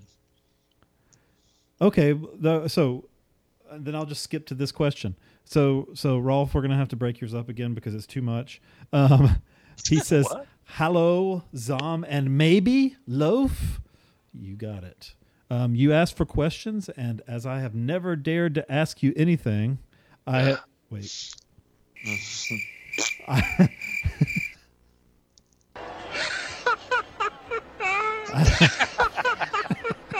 Now that brings back memories. Yes, it does. Insane. Uh, we'll keep that going. Um, I've never dared to ask you anything. I thought I might take a shot. So here it is. Have fun, or at least do your best. Um, so I'll read the first two because one talks about the Breakfast Club. Uh, comics triple X. Uh, as I couldn't care less about any superhero comics. Well, no. Well, now I'm never going to read any questions. Yeah. Um, I want to know about sex comics. Sex comics. Any faves? Any recommendations? like if I had sex with Rich Little and uh, Charles Nelson Reilly. I I I don't think I don't know what a like I've never read any sex comics, so I'm not sure myself. I there was one. There's a comic out, and I think it might still be going on now, called Sex Crimes. Hmm. And I read like one issue of it. I I don't, you know, I haven't really read any. I've read like uh, uh, well, like a Lady Death. I might consider that a. I wonder if that's more of a European thing. I, like Yeah, we don't get a we don't get a whole lot of X-rated comics around here. yeah. Uh, Dude, So- I just get online, find a clip, jack off, and go to sleep. I don't even do that. I just go I to don't want to read. Yeah. All right. my and then, imagination my imagination is shot i just want to see some prolapsed anus lots of gagging spit and uh and choking like choking with the hands so he wants to so- know like when they put the girl in a sleeper hold gagging and milk. That was in the that was in your promo your silver and gold promo. well the the, the um the uh, Reddi-wip enema is also good if only if it's God. lesbians hot lesbian whip le- uh, enemas All right. Rolf also wants to know who are you in the Breakfast Club? Mm. the fucking uh the uh, uh vice principal. I think I'm a I'm a mix. Um, I'm like You're a, Molly Ringwald and no, uh, I'm I'm I'm uh, Ally Sheedy and uh, and what's his face Anthony Michael Hall mixed together. Mostly Anthony Michael Hall with a little bit of Sheedy, but Sheedy, I'll tell you what, what a disappointment because she's kind of this like cool like quirky outsider. I don't know if she's cool. In the '80s, she wasn't cool. She'd be cool now. And the makeover she gets at the end just ruins her. yeah. She kind of was one of those ones that is like whatever happened to kind of a person. yeah. I don't know. I don't think I. Maybe like the John Bender character, but you know, I'm uh, very but then I knew Bender. I was not very rebellious. I knew people that were like the John Bender character, and you know, I wasn't like them. I don't Yeah. know. Probably more like fucking uh, Emilio Estevez. with Right, his like a- with his horrible dancing. Yeah, I, I none of them. I wouldn't be in there. And he also said, um, uh, and as planes, trains, and automobiles is my favorite movie of all time. Have you I ever give Molly ex- Ringwald a hickey. have you ever experienced any similar situations? Planes, trains, and automobiles. Have you ever had any similar situations? Yeah, one time I was in this uh, hotel in North Carolina with uh, a guy sleeping on the fucking uh, air conditioner and another guy eating a bag of fucking uh, uh, cheese curds. No, what was that? It wasn't cheese curds. It was those. It was those like. Uh, it was like these Mexican chips that smelled like something. They were awful. And then this one dude put on flip flops, and I stopped abruptly in front of him and and caused him toe trauma. That was awful. I felt so bad. I did. I actually literally felt. I was like, oh god damn, you know, because you fucking jammed your toe against the back of my shoe. Oh, the the I the worst one, the first the worst um flip flop trauma I've had. Let me turn off Bert. Hurt. the uh the worst the worst flip flop trauma I had was at a grocery store in fucking Asheville, North Carolina. Uh, this. This woman, it was a shopping cart in the back of my heels. And it drew blood on both of my heels. Like I staggered forward, and the woman looks at me like I was in her way and just turns her cart and keeps going. And I was speechless. I didn't know what to like. What do you do? dude getting a shopping cart like in your achilles tendon on like in your uh, that is one of the worst pain That was what it was. It was both at the you. same time, and it drew blood on both feet. Did you ever get a hickey I've never had a hickey. Mm. See, I remember like this reminds me of like like I said for the the show It when you're like a little kid and you have a little girlfriend or you know whatever and the first time you kiss and everything and, and like when you're necking you you get like a fucking bruise on your fucking neck like a hickey and you go to school and of course it was like kind of like a point of pride when you were a, a dude but the girls would always have to wear like a turtleneck because you give them a hickey. I didn't give it on purpose. I don't know. Hickey. No, you know what? I did give myself a hickey once when um, it Oh, was kind of a gag nuts? you could play on. Uh, what? on your balls. No, the I wish the um, you can kind of you would you could squeeze your chin like make a. It's not quite a fist. Like you like you'd be holding like a little shovel or something, and you you kind of squeeze your chin and then you press up into your fist. So and it would I leave a am totally fucking confused. How the fuck did a shovel get between your chin it's a not, not a shovel. I'm saying like you- you're not making a fist. Your your hand is slightly open as you as Oh, if you would be okay, holding a little shovel or something. So you put your open fist kind of like cupped your index finger and your thumb or like when squeeze the little base of your chin and then you press up with your other hand and it's supposed to like leave a and it le- it did. It left a little like uh, I did this when I was like 12 it left a little square hickey right on my chin from where my fist was like made a seal. So I that's the like how I got mine better. yeah yours is way better. I've never I've never wanted one though. Like I I specifically I never wanted one either, but I mean, well, like I said, when you're in seventh fucking grade, yeah, you know, I didn't like do, you know, but I, I do remember girls giving me one on purpose. It was like they were marking their territory, but that was when we were like in junior high. You know, it wasn't even like we were like fucking or anything. Oh, okay, Rolf. That's it. Sorry, buddy. uh, so you can always ask us questions or send us feedback to Getting cut God. off. what's our number? Uh, I definitely don't remember this. Oh, the number is uh 636 323 9960. What? I said I just said I don't remember and it's on a post-it right on my fucking nice. monitor, which I never even tell anybody. I still remember the old one. Yeah. 206 339 1600. Um, That doesn't work, so don't listen to yeah, that one's dead. That one's long dead. But yeah, so say the number one more time. 636 323 9960. or Silva Gold Podcast at gmail.com. Uh, our show is on iTunes and might be on Stitcher. Who even fucking knows if Stitcher exists anymore?